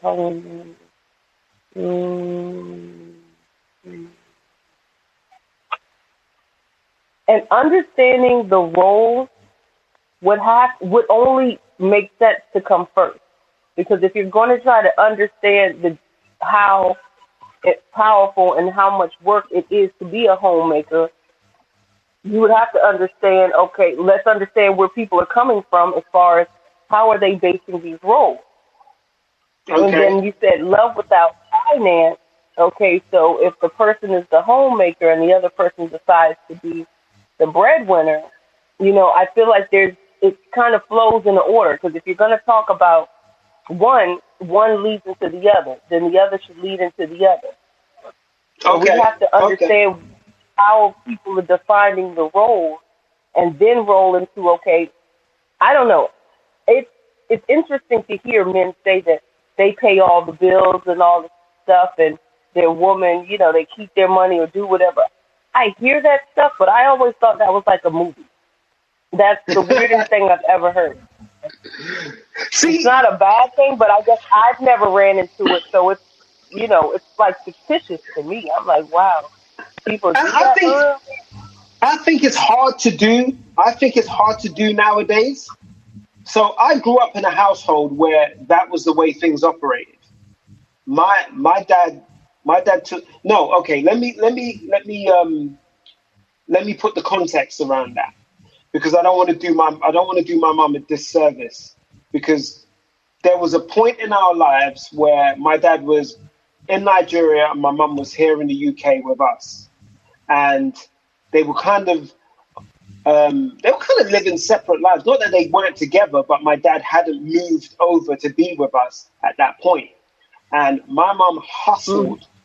She hustled, and I mean hustled all caps, to make sure that we had everything, made sure that we did not go without. She worked. She was out the house at 5 in the morning, and did not come back till late, trying to make sure that her 3 kids always had. So with that said, it's so when funny you say that. How many stories do you hear that that's the other way around? Yeah, I know. You don't hear many of that. You don't. But when my dad did move over, and the family was reunited. My dad is, I think he's one of those old school guys where he basically took over everything. He took over the bills, the rent, the mortgage, whatever it was, the car notes, everything, whatever needed to be provided, he took care of it. And wow. My mum only had to worry about if she wanted to go out shopping and buy some food and groceries for the house, she could if she wanted to. But again, he did. I used to go grocery shopping with my dad every Saturday morning. That was our routine together. So he took care of that as well. But if my mum wanted to buy additional stuff, to like cook fancy meals, or if she wanted to take the family out for a meal, she could do that with her money and do as she pleased. She bought us clothes. So he... You know, anything like school uniforms and certain and essentials, he took care of. The niceties like, you know, recreational clothes and all of that thing, my mum took care of. So they kind of had their split, but he never asked her to pay for any bills. He took care of all the bills. Mm-hmm. He took care of all the food. So... her money was really for her to spend on herself and us. And if she wanted to spend it on him, she did as well. And that was the kind of way that this type of man does that. I mean, how do they decide that that is something that they want to even do? It sounds weird to me. But I think it's not a bad thing. I think it's the way you're raised. I think because... I learned how to be a provider from my dad. So immediately when it came time to have children and have a family and all of that stuff, I already had it in my mind that, because before we had children, myself and my wife used to split the bills 50-50. But as soon as we had children and we had the discussion that, hey, do you mind staying at home with children? Because we both have reservations about them going to the nursery and we don't really want to put them in there. I already had it set in my heart that, right, if she is going to take on that role, I have to take on the same role that my dad did and become that kind of provider. But... when she's back to making the money that she was making and more or whatever, however she chooses to spend it, if she decides to put it, and I know her, I know the sort of woman I married. I mean, whenever she gets money now, she always wants to spend it on the kids and spend it on me. She never wants to spend it on herself. So I know the sort of woman she is. So when she's earning again, I know she's immediately going to put it in a joint pot. Everything goes into a shared account because that's just the way that we are. I think we're both the sort of people that want to just do for each other. And that's naturally become how we are as a couple. I want to do for her. She wants to do for me. And we just end up meeting in the middle all the time. But I think it complete. Now, she was raised by a single mum. So you would think that she is, and I guess there was an element of her that was very independent. And it took me a long time to get her to trust that I would, you know, that I was comfortable being a provider for her. Because she was not used. Yeah. She never had to depend on anyone. And I don't believe that she's dependent on me. I always believe that I can't do what I do without her support. If she wasn't playing the role that she plays in the family, I couldn't play the role that I play. This is a team effort, and it always will be a team effort. There may come a time where she becomes the breadwinner. I don't know. I don't know what the future holds. But all I know is that no matter what the future brings for us, it will always remain a team effort. Right. Wow. That's amazing. I'm glad that you were able to find her. so early in life and that you allowed yourself to grow. Like you stated, it wasn't always easy and you did make some not the right decisions at times. But at the end of the day, you grew, you learned, and you loved, and because you cared. And I think people say that they love a person and they care about a person just out of reciprocation of, oh, I'm supposed to say it. But there's supposed to be actions and real feelings behind those words. And I don't believe a lot of people are actually, they don't have it. You're just saying it because it sounds good or something like that, or you feel like you're supposed to. I don't want a person to say it just because they're supposed to. I want them to mean it with every part of their being. Like. Right. Mm-hmm. That's it. Reciprocity is, so like at the moment, I'm reassessing a lot of relationships in my life, a lot of personal relationships. And one of the measures I have, so I have a number of measures as to how I value a friendship or a relationship. One is alignment. Does the person align? It doesn't necessarily mean that they have to align to the same beliefs that I have, because I have friends who are Muslim. I have friends who have no religion whatsoever. Right. But there is an alignment in the way that we think. So one, do we have an alignment in the way that we think? Two, is there reciprocity in our relationship? So am I the person that's always calling them? Am I the person that's always going out my way to meet them or to see them or to do whatever? Right. If that is not reciprocated, then that is a red flag. Time allocation.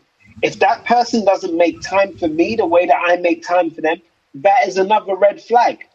And we have to have these things. And that goes for our relationships when we're dating as well. You have to define what your red flags are for a relationship so that you know whether to invest your time in that relationship and whether that person is going to be willing to grow with you to create the life that you want.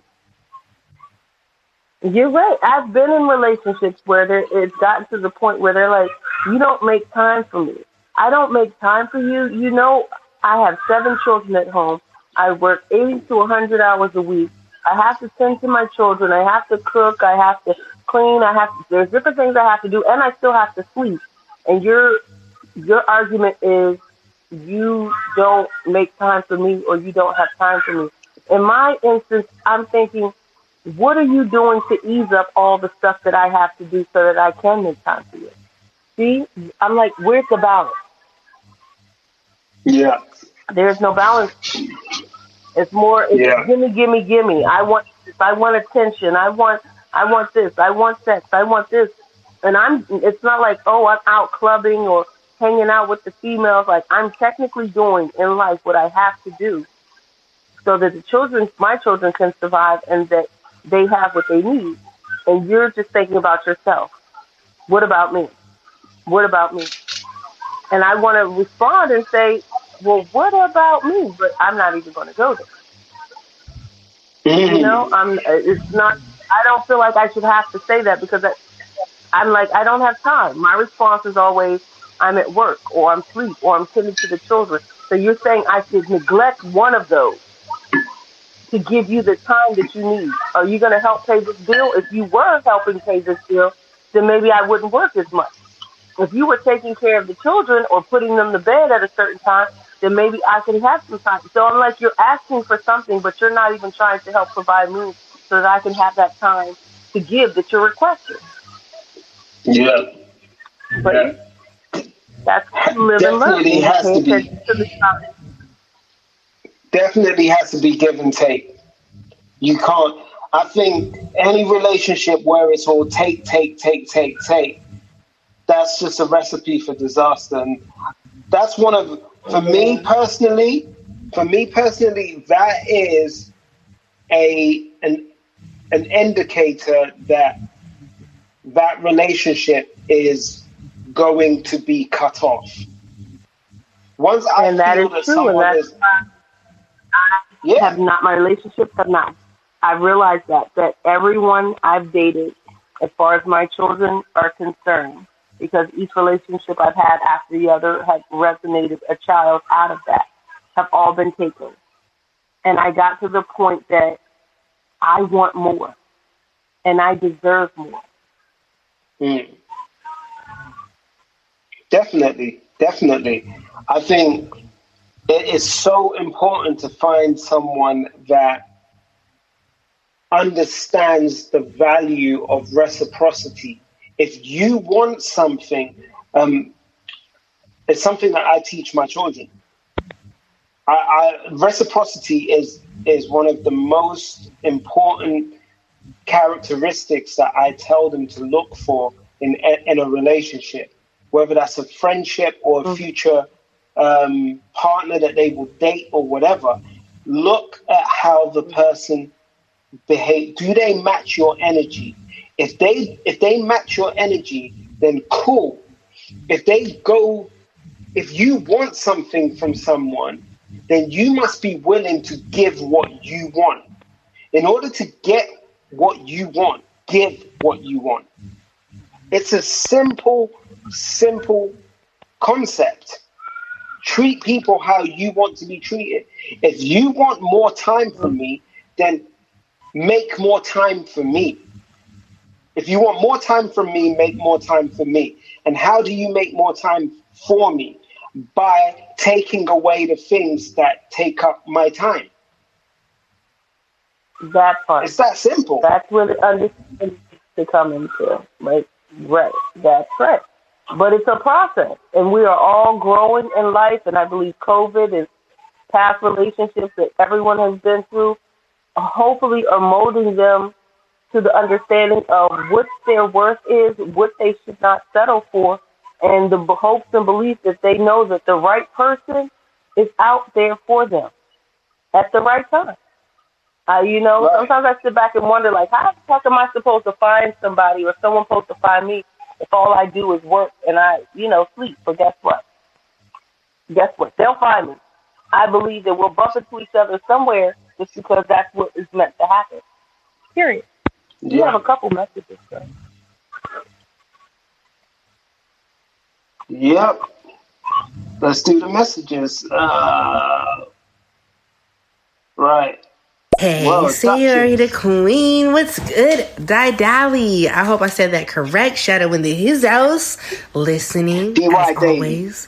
Couples need to be besties. Yes, the mother fork they do. If they don't want... I feel like if they are insecure about things, then you two need to become the best of friends. And with that, you need to understand what best friends means. Because best friends don't always get along, but they understand and communicate like a... I'm not going to cuss today. I'm trying to be a better version of me. But yes, I believe couples should strive to be each other's best friend. And if not that other person's person, then you at least need to have the understanding and open-mindedness to understand the significant other if you're not in that best friend role. I like that. Sayuri, because I know you potent punani, I'm finna say this. Bump those pharaohs, okay? They not even your type of pharaoh if they over here talking about you don't spend enough time. Like, do you not see the squad I'm over here maintaining by my mother self? Like, you don't need to be in my circle if you're trying to add to that stress in any kind of way. Because obviously, pharaoh, I can't give you time because I have to take care of my A1 day ones that I birthed into this world so that they can be better people. And even my pharaohs need to know that my little princes, little prince told me today at the barbershop, he's like, Mom, I need affection. I was like, Munchkin, okay, come get a hug. And look who just walked in. Yes. See there? You got to show love and affection to these little princes before they become pharaohs and start neglecting their women. Make that make sense. Yep. I'm going to tell you right now, I'm an attention whore myself. Like, if I feel I'm not getting the attention that is needed, and y'all know how I be shining bright and motivating every day. So it's like, if I can do that every day, and I have to come to you to tell you that I'm not getting attention, we're not together anymore. Point blank, period. You don't know me well enough to see that the lack of affection is pulling away from my responsibilities to you.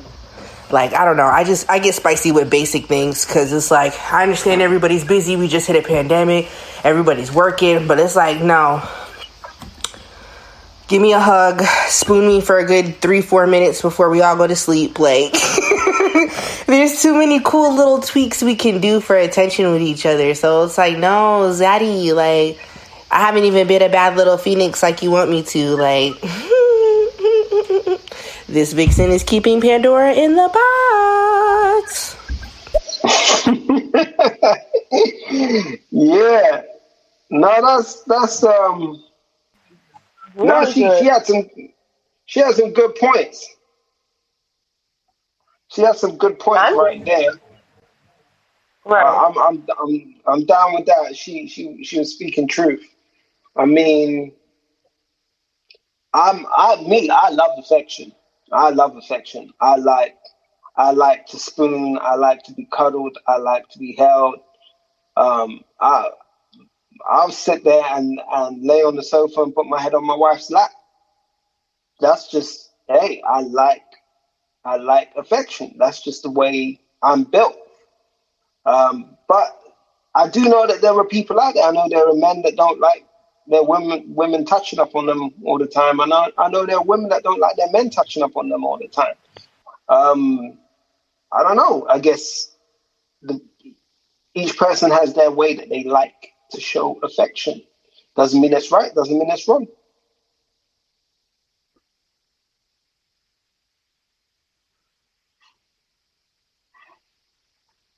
So let's see. We're going no comments at the moment. Y'all gone quiet.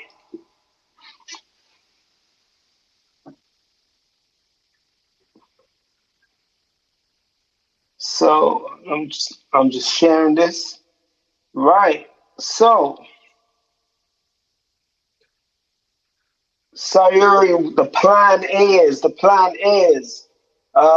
we got to have a conversation. I'm gonna slide back into them. I'm gonna hit you in the DMs on Instagram, and we work out when we do part 2, part 3, part 4, because I know we got a lot more to talk about, and I know the people are here to hear what we got to talk about because they are letting us know in the comments. Let's see. Hey, Duchess is back. My bad. You said DY Daily. My fault. But yes, I feel you guys. I'm sorry, Sarah, if I'm like stupid loud. You know how I am. Girl, I've been ripping and running all goddamn day. So I was like, yes, let me come in here and get these gems from Sayuri and DY. My apologies. I'm so sorry, Pharaoh. I'll get it right the next time. I did give you a follow, though. Boop, boop. Nah, no worries. No worries. Everybody be calling me Daily. No, that is cool. That is I appreciate the love, Duchess. I will be following back. Oh, so you already know people put it all day long. But I like what you said, and at the end of the day, I don't know why I sat back and allowed men to do nothing and didn't. I felt like if I put pressure on them, they feel like, you know, why are you putting pressure on me? I don't know. But when I hear women say, oh, my man took me out to dinner or my man did this, it's like, why do I attract men that don't really want to do anything and, you know, they feel comfortable enough? And why do I not feel like I should say, look here, can you go get a job without them having an attitude? And now, see, at the end of it, when you meet me, it's not like, when you go through the cold conversation, there's not a point where it's like, okay, you have experiences, or when you start to talk about different things, it's more like, okay, I have children. I'm not asking anyone to get with me to help me take care of my children. I take care of them just fine. But if you get with me and you realize that the children are there, then if you decide to embark on that adventure, you become a part of that. That's your choice. Of you, the children, and all that stuff.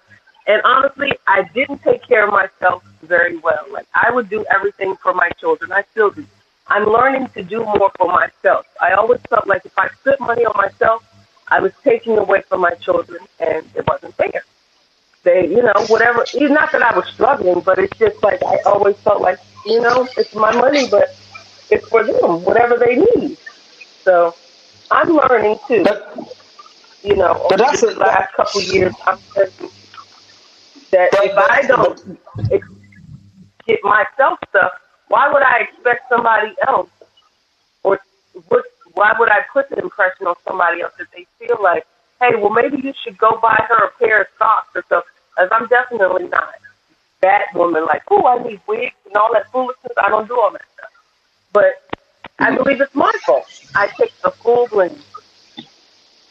No, I think, so 2 points. What you do is a mum thing to do. That's what mums do. Mums spend their money on their kids. I just think that is inbuilt into mums. It's just the way mums operate. And on the second point, love, yeah, we need to learn to love on ourselves first, because until we love ourselves how we believe we deserve to be loved, we can't tell someone else how to love us. You know, I believe you show people how to love you by the way you love yourself. Treat yourself good. I'm not saying never neglect your children, but treat yourself good. Make sure you spend time and spend money on yourself. It is important. Because if you don't love on yourself, then you can't expect other people to love on you. Because you know how people be playing on words and stuff, so I didn't know if it was like Die Daily or Die Dally. Then I looked, I keep forgetting, like you can look at people's profiles and it completely says a different name. So I was like, okay, maybe he's playing on this name. But I'm hyper by default, so you'll find me quite invigorating most times because I be jacking up a lot of stuff. But I don't mind y'all checking me. You know, I don't want to run around these streets promoting y'all and be saying the wrong damn name. Be like, let me tell you about this potent pharaoh and this punani over here was like, no, saying it all jacked up. Like, y'all correct me. I have no problems with constructive criticism. But hey, Sayuri, you looking so pretty up there. I love your sheets. I like them brows. I love her. Yo, I love her too, man. She's got, her energy is infectious. Big facts, Sayuri, because that's the whole thing. Like, you trying to be with me, but you don't know who I am. Like, that's what blows me. Everyone's like, yeah, we want to be in a relationship, and they want to be monogamous. It's like, bro, do you know what you're asking for with this commitment? Or are you just overly excited that the punani is on point? Like, take a beat and don't get in your feelings about it. Like, really think about it before you ask me to commit to you, because I don't have a problem doing that. Like, I'm in therapy right now because I guess it's an issue to commit. But it's like, because I don't have time. You're innocent till proven guilty in my eyes. Like, if you don't do shit to cross me and you're becoming a better person every day, I don't give, like, not that I don't give a crap. It's just that I see your potential, and therefore I'm like, okay, you're being a better person for it, so let's run with it. But when it comes to relationships, it's like, yeah, I take that with a grain of salt unless you, like, really, really, really know what you're talking about. Make it make sense.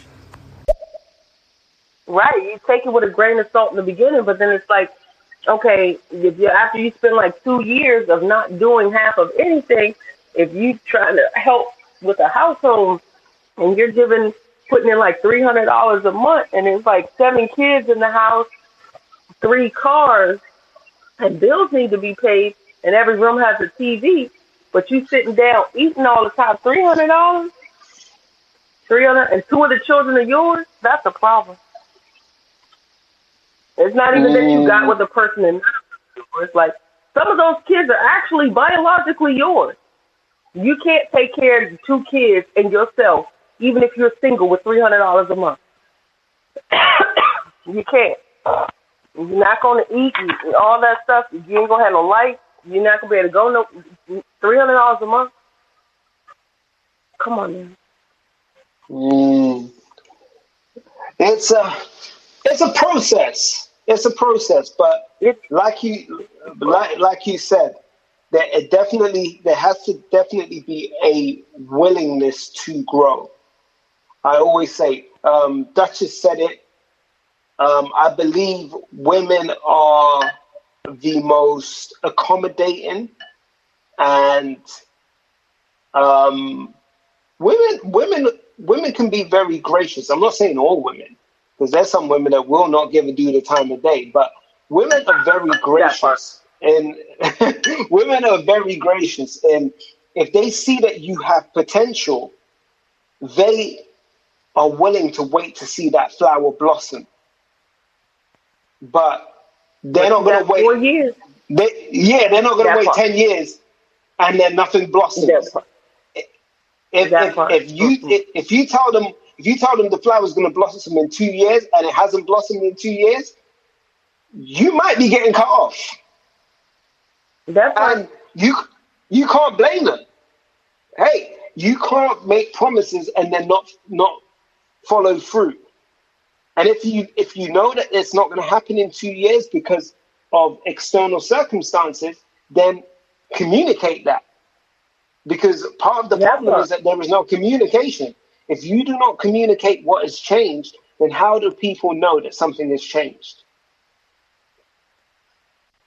That simple.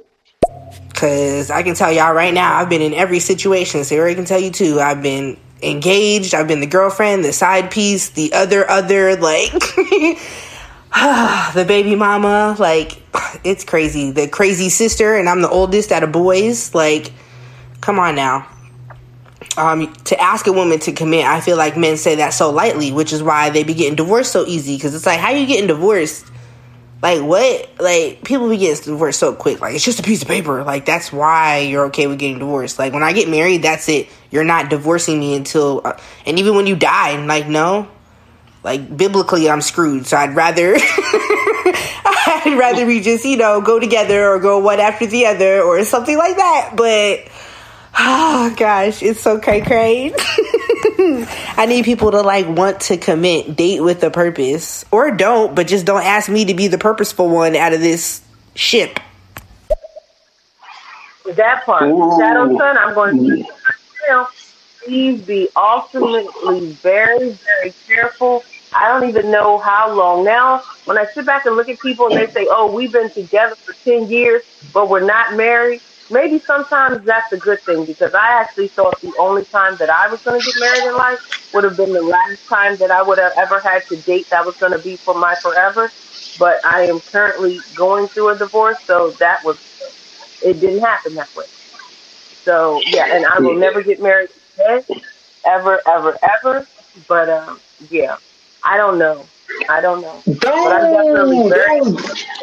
Don't say never ever. Don't say never ever. I mean, come on. I mean, it's like. So, I was one of these people that was. Once I'm married for life. I don't believe in divorce. So, we're gonna figure this out. And that is what drove my willingness to grow, because I do not believe in divorce. I was just not either. But you know what? I believe there are certain circumstances in life that would change that belief. And it's not even that I believe that I know that now. But there are certain circumstances in life that will definitely change that belief. And I thought the same thing in the beginning, and the world has definitely shown me something different. And I'm going peace. Let me put it in context. You need to have someone that shares the same belief. Now, if the person does not share the same belief as you towards never not believing in divorce, then it makes your belief in divorce kind of null and void, or not your non-belief in divorce null and void. Because My husband said the same thing. He didn't believe in divorce and all that, but he showed me just about every reason in the book why that would not make sense. Like, there's only so much you can put a person through, and they're still supposed to sit there and ride with you, like, you know, without looking really stupid or, you know, making their character. It's like, no. I mean, it's so, just about everything you can name can go on, and they say, well, we're married. We're supposed to still work it out. No, there's a point in time where you know enough is enough. So, I'm gonna say this. Biblically, if I was to take it biblically, there is one golden rule. The Bible says you can. Hey, so that is my and for me, I agree. I agree on that one. Infidelity, I'm out, because at the end of the day, if I have reserved something purely for you, and I was expecting the same, then it's just that break of trust. That, hey, this was mine. We committed that we would share. We are forsaking all others, and that's not just. I don't, that there is emotional infidelity. Physical infidelity, and I think for women, emotional infidelity scores a lot higher than physical. I think a lot of women can get past the physical infidelity. I think the emotional infidelity is because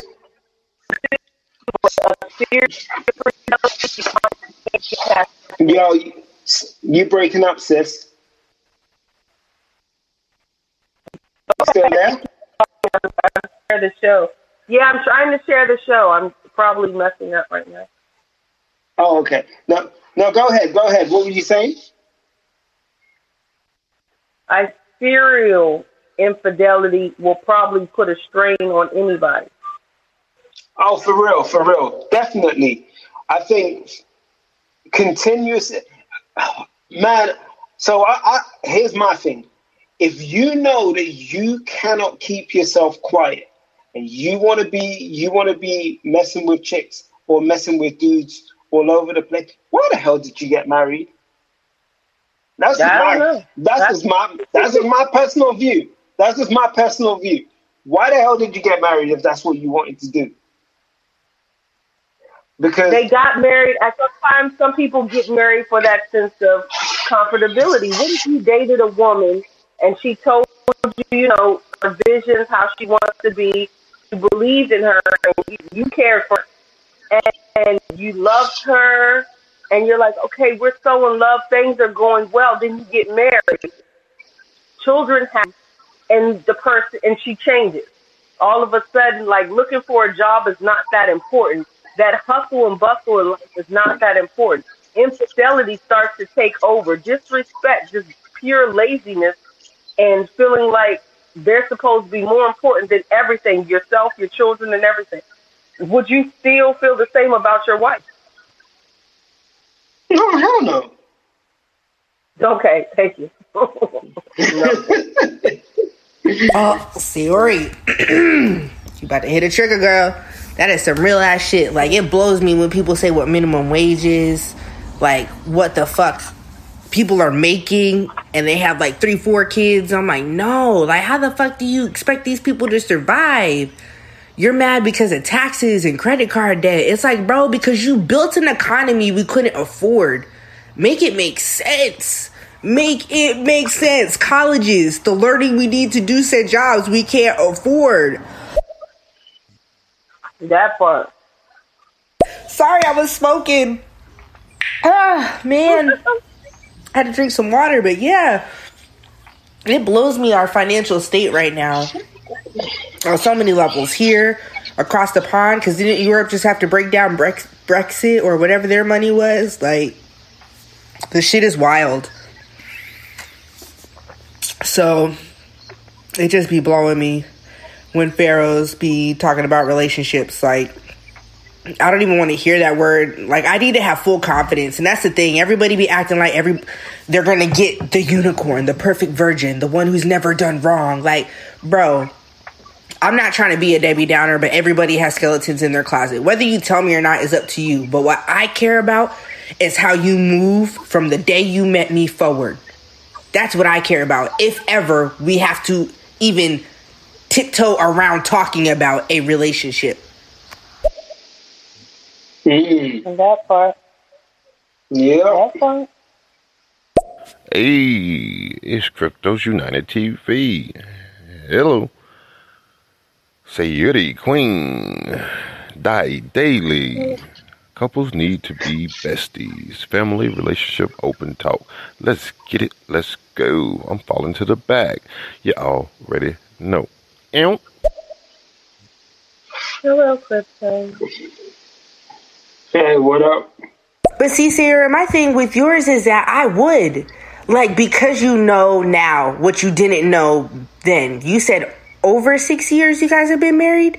Like, man, I want your book. When it comes out, you better let me know. I'll be the first one to buy a copy. Like, I want all the tea. Oh, man, I'm sorry that you're getting a divorce, but I would ask you to, yes, take time to heal and reset, but consider maybe not even doing it again. But like you said earlier, the 10-year relationship. Because like I said, like, I feel like my generation has fumbled the ball on what marriage like is. We know of it, but nobody knows how to like execute. The females, I believe, do. But because the males are so off kilter, it makes it look like the females don't. But we know how to fuck to be wives. We know how to do that. It's the men's insecurities and past lives that keep getting in their way with their progress and potency. So, and their pride, because even if they don't, ask somebody. Ask a man that's married that may look like he's doing it right. Because I'll tell you, if they really want to be honest, they'll tell you. Just like my host said, he wasn't always the perfect. He didn't know all the answers, but his heart was there. He figured it out. Okay, stop letting your pride put you in a hole that you can't get out of, but then you want to be acting like you butthurt because the person you claim to love had to leave you because, look here, they didn't feel the love. You can't be in a relationship where one person feels like they're alone. That makes no sense. That's abandonment of love, affection, and everything else. You might as well be single. They're paying all the bills. They're taking care of everything. They're doing everything. So at the end of the day, be alone. There it is. Yep. And I spent about a year just getting over my emotions. I am definitely in a different place this year, but it's been over a year. Yeah. But it's okay. I don't want anybody to feel something. I wish the best for him. I sure do, but I just know it wasn't me. All is well. Pride is a big part of what the Bible says. Pride comes before the fall. But pride is a big part of why people struggle in life.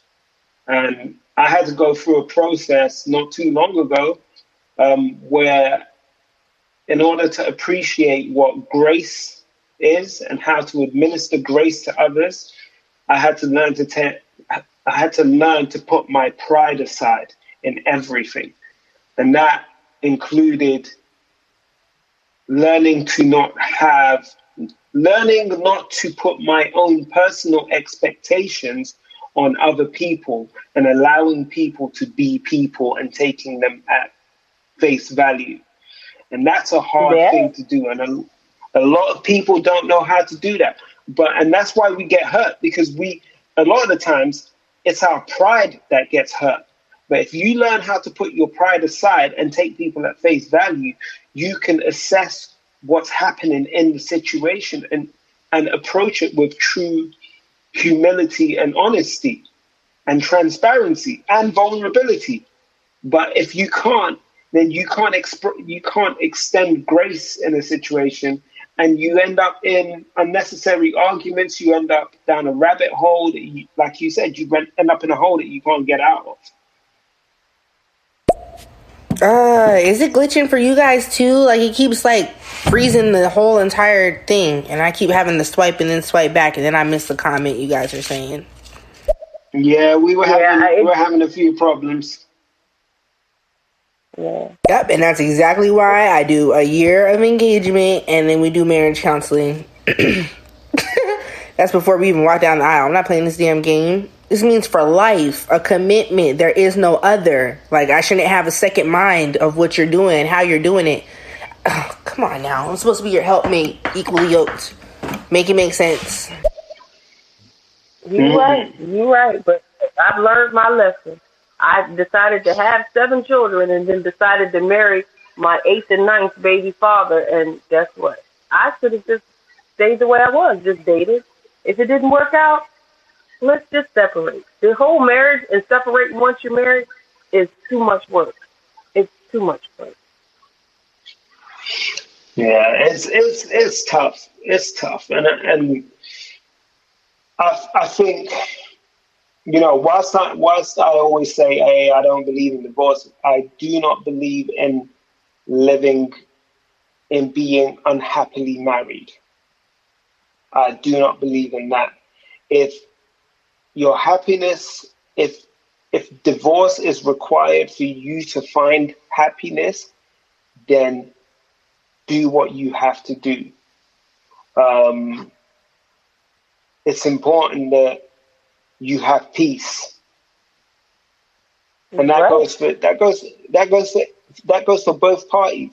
It's important that both parties have peace, and whilst one may not agree with the decision or one may want something else, the fact is, together there is no peace. And if you can't restore peace, you can't restore a happy marriage. And if there is no happy marriage, it's not a good environment for anyone. Not you, not the other person, and definitely not for children. And that's what who mattered the most, the children. Sayuri the Queen, what's up? Like Daily, what's up? Couples need to be besties. Absolutely. I mean, anybody having sex, I don't care if it's me and y'all having sex together. If you're having sex, you better be a bestie. Hi. Hey. Shout out to Damien Sample. Period, poo. I feel y'all, man. And still this motherfucker go to rule. Y'all done made me cuss. Nah, I've been cussing all day today. I'm just trying something out to see if I can control it. Because I did pretty decent. I didn't lose too much, though, with the whole Black history. I'm not saying the N-word, but, like, cussing as a whole, I have too much military background not to be cussing folks out. But I only do it when I get right before Nova, so people know to stop fucking with me. Like, if I'm cussing you out or using cuss words a lot, stop fucking with me, because I'm about to blow some shit up. Oh, goodness. Allegedly. Yo, she crazy. Shout out to Duchess. Sayuri, we have killed this episode. We have killed this show today. And I cannot wait to do part 2. But right now, I have to go be a husband and father. So, but no, this has been a dope conversation. I'm gonna hit you up in the DMs. We will schedule those other episodes, and we'll be back, people. We appreciate you rocking with us today. So, so our next topic will be the roles that men and women, people believe that they should play in society.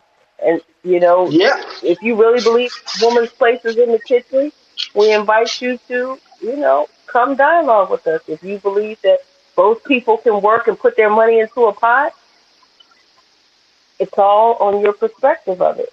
That's what our next dialogue will be about. Yep, so catch us on the next one.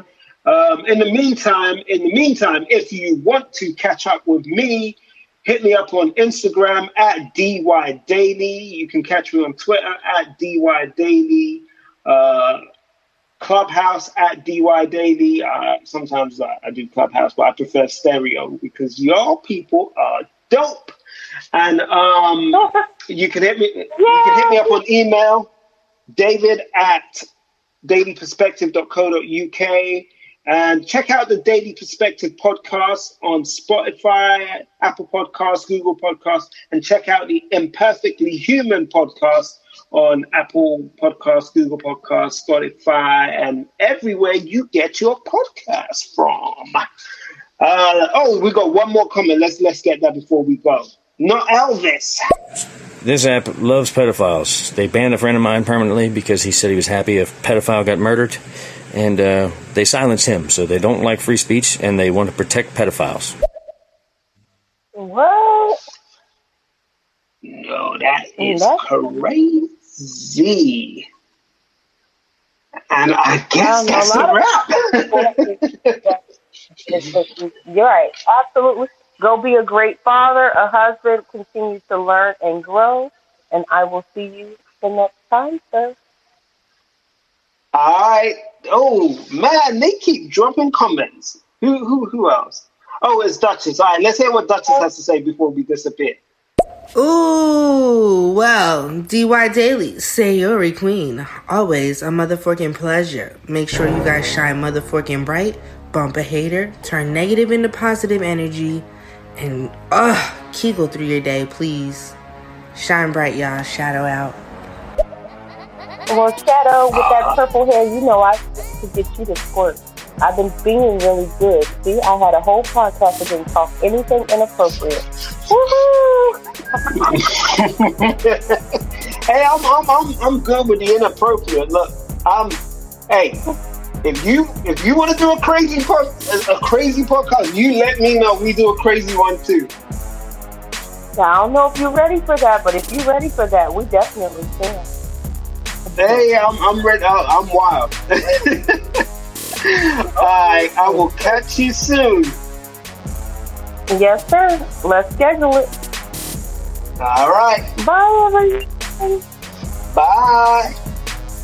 So that was my conversation with Sayuri the Queen. So like I said to you, that was a deep conversation. We touched on so many things. Man, I can't wait for you guys to hear the next 2-3 that are coming your way, because she gets it in when it comes to this stuff. She talks so freely and so openly, so transparently, and I love those kind of conversations. And the comments. Shout out to Duchess Shadow. She came through with the comments, and also shout out to Antoinette. Antoinette came through with the comments too. I mean, shout out to everyone that came through with the comments this week. The comments were so good this week. I mean, people were honest. People really spoke their mind, and that's what I love. That's what I love about these topics. That's what I love about doing these relationship things, because y'all give me an honest view. You really say how you feel, and I can truly give you my perspective. I can give you the daily perspective. Obviously, the daily perspective is steeped in my faith, my belief that biblically we were designed to mirror the Trinity in marriage, meaning that it's a three-way relationship: God, the husband, and the wife, with God at the head, and with God guiding the way for the husband and the wife to stabilize that marriage and to unify that marriage. But marriage takes work. Marriage is a marathon. Marriage is not a sprint. It is not something that you can coast through. You have to put some effort in. You have to work at it constantly. In other words, for a marriage to thrive, you must toil. You must labor the land. You must cultivate the land. Otherwise, you cannot grow that tree of love. And I've learned that the hard way. I've had difficult times in marriage. I've had challenges in marriage. My first year of marriage was rocky, but we worked at it. We committed to making marriage work. We believed that what God had instituted in us was right, was perfect, and just because we couldn't see it at the time did not mean that it was not perfect. It required work, it required learning, it required vulnerability, it required grace, it required openness, and that's what we did. Anyway, I've taken up too much of your time, so I will catch you next week on another episode of The Daily Perspective.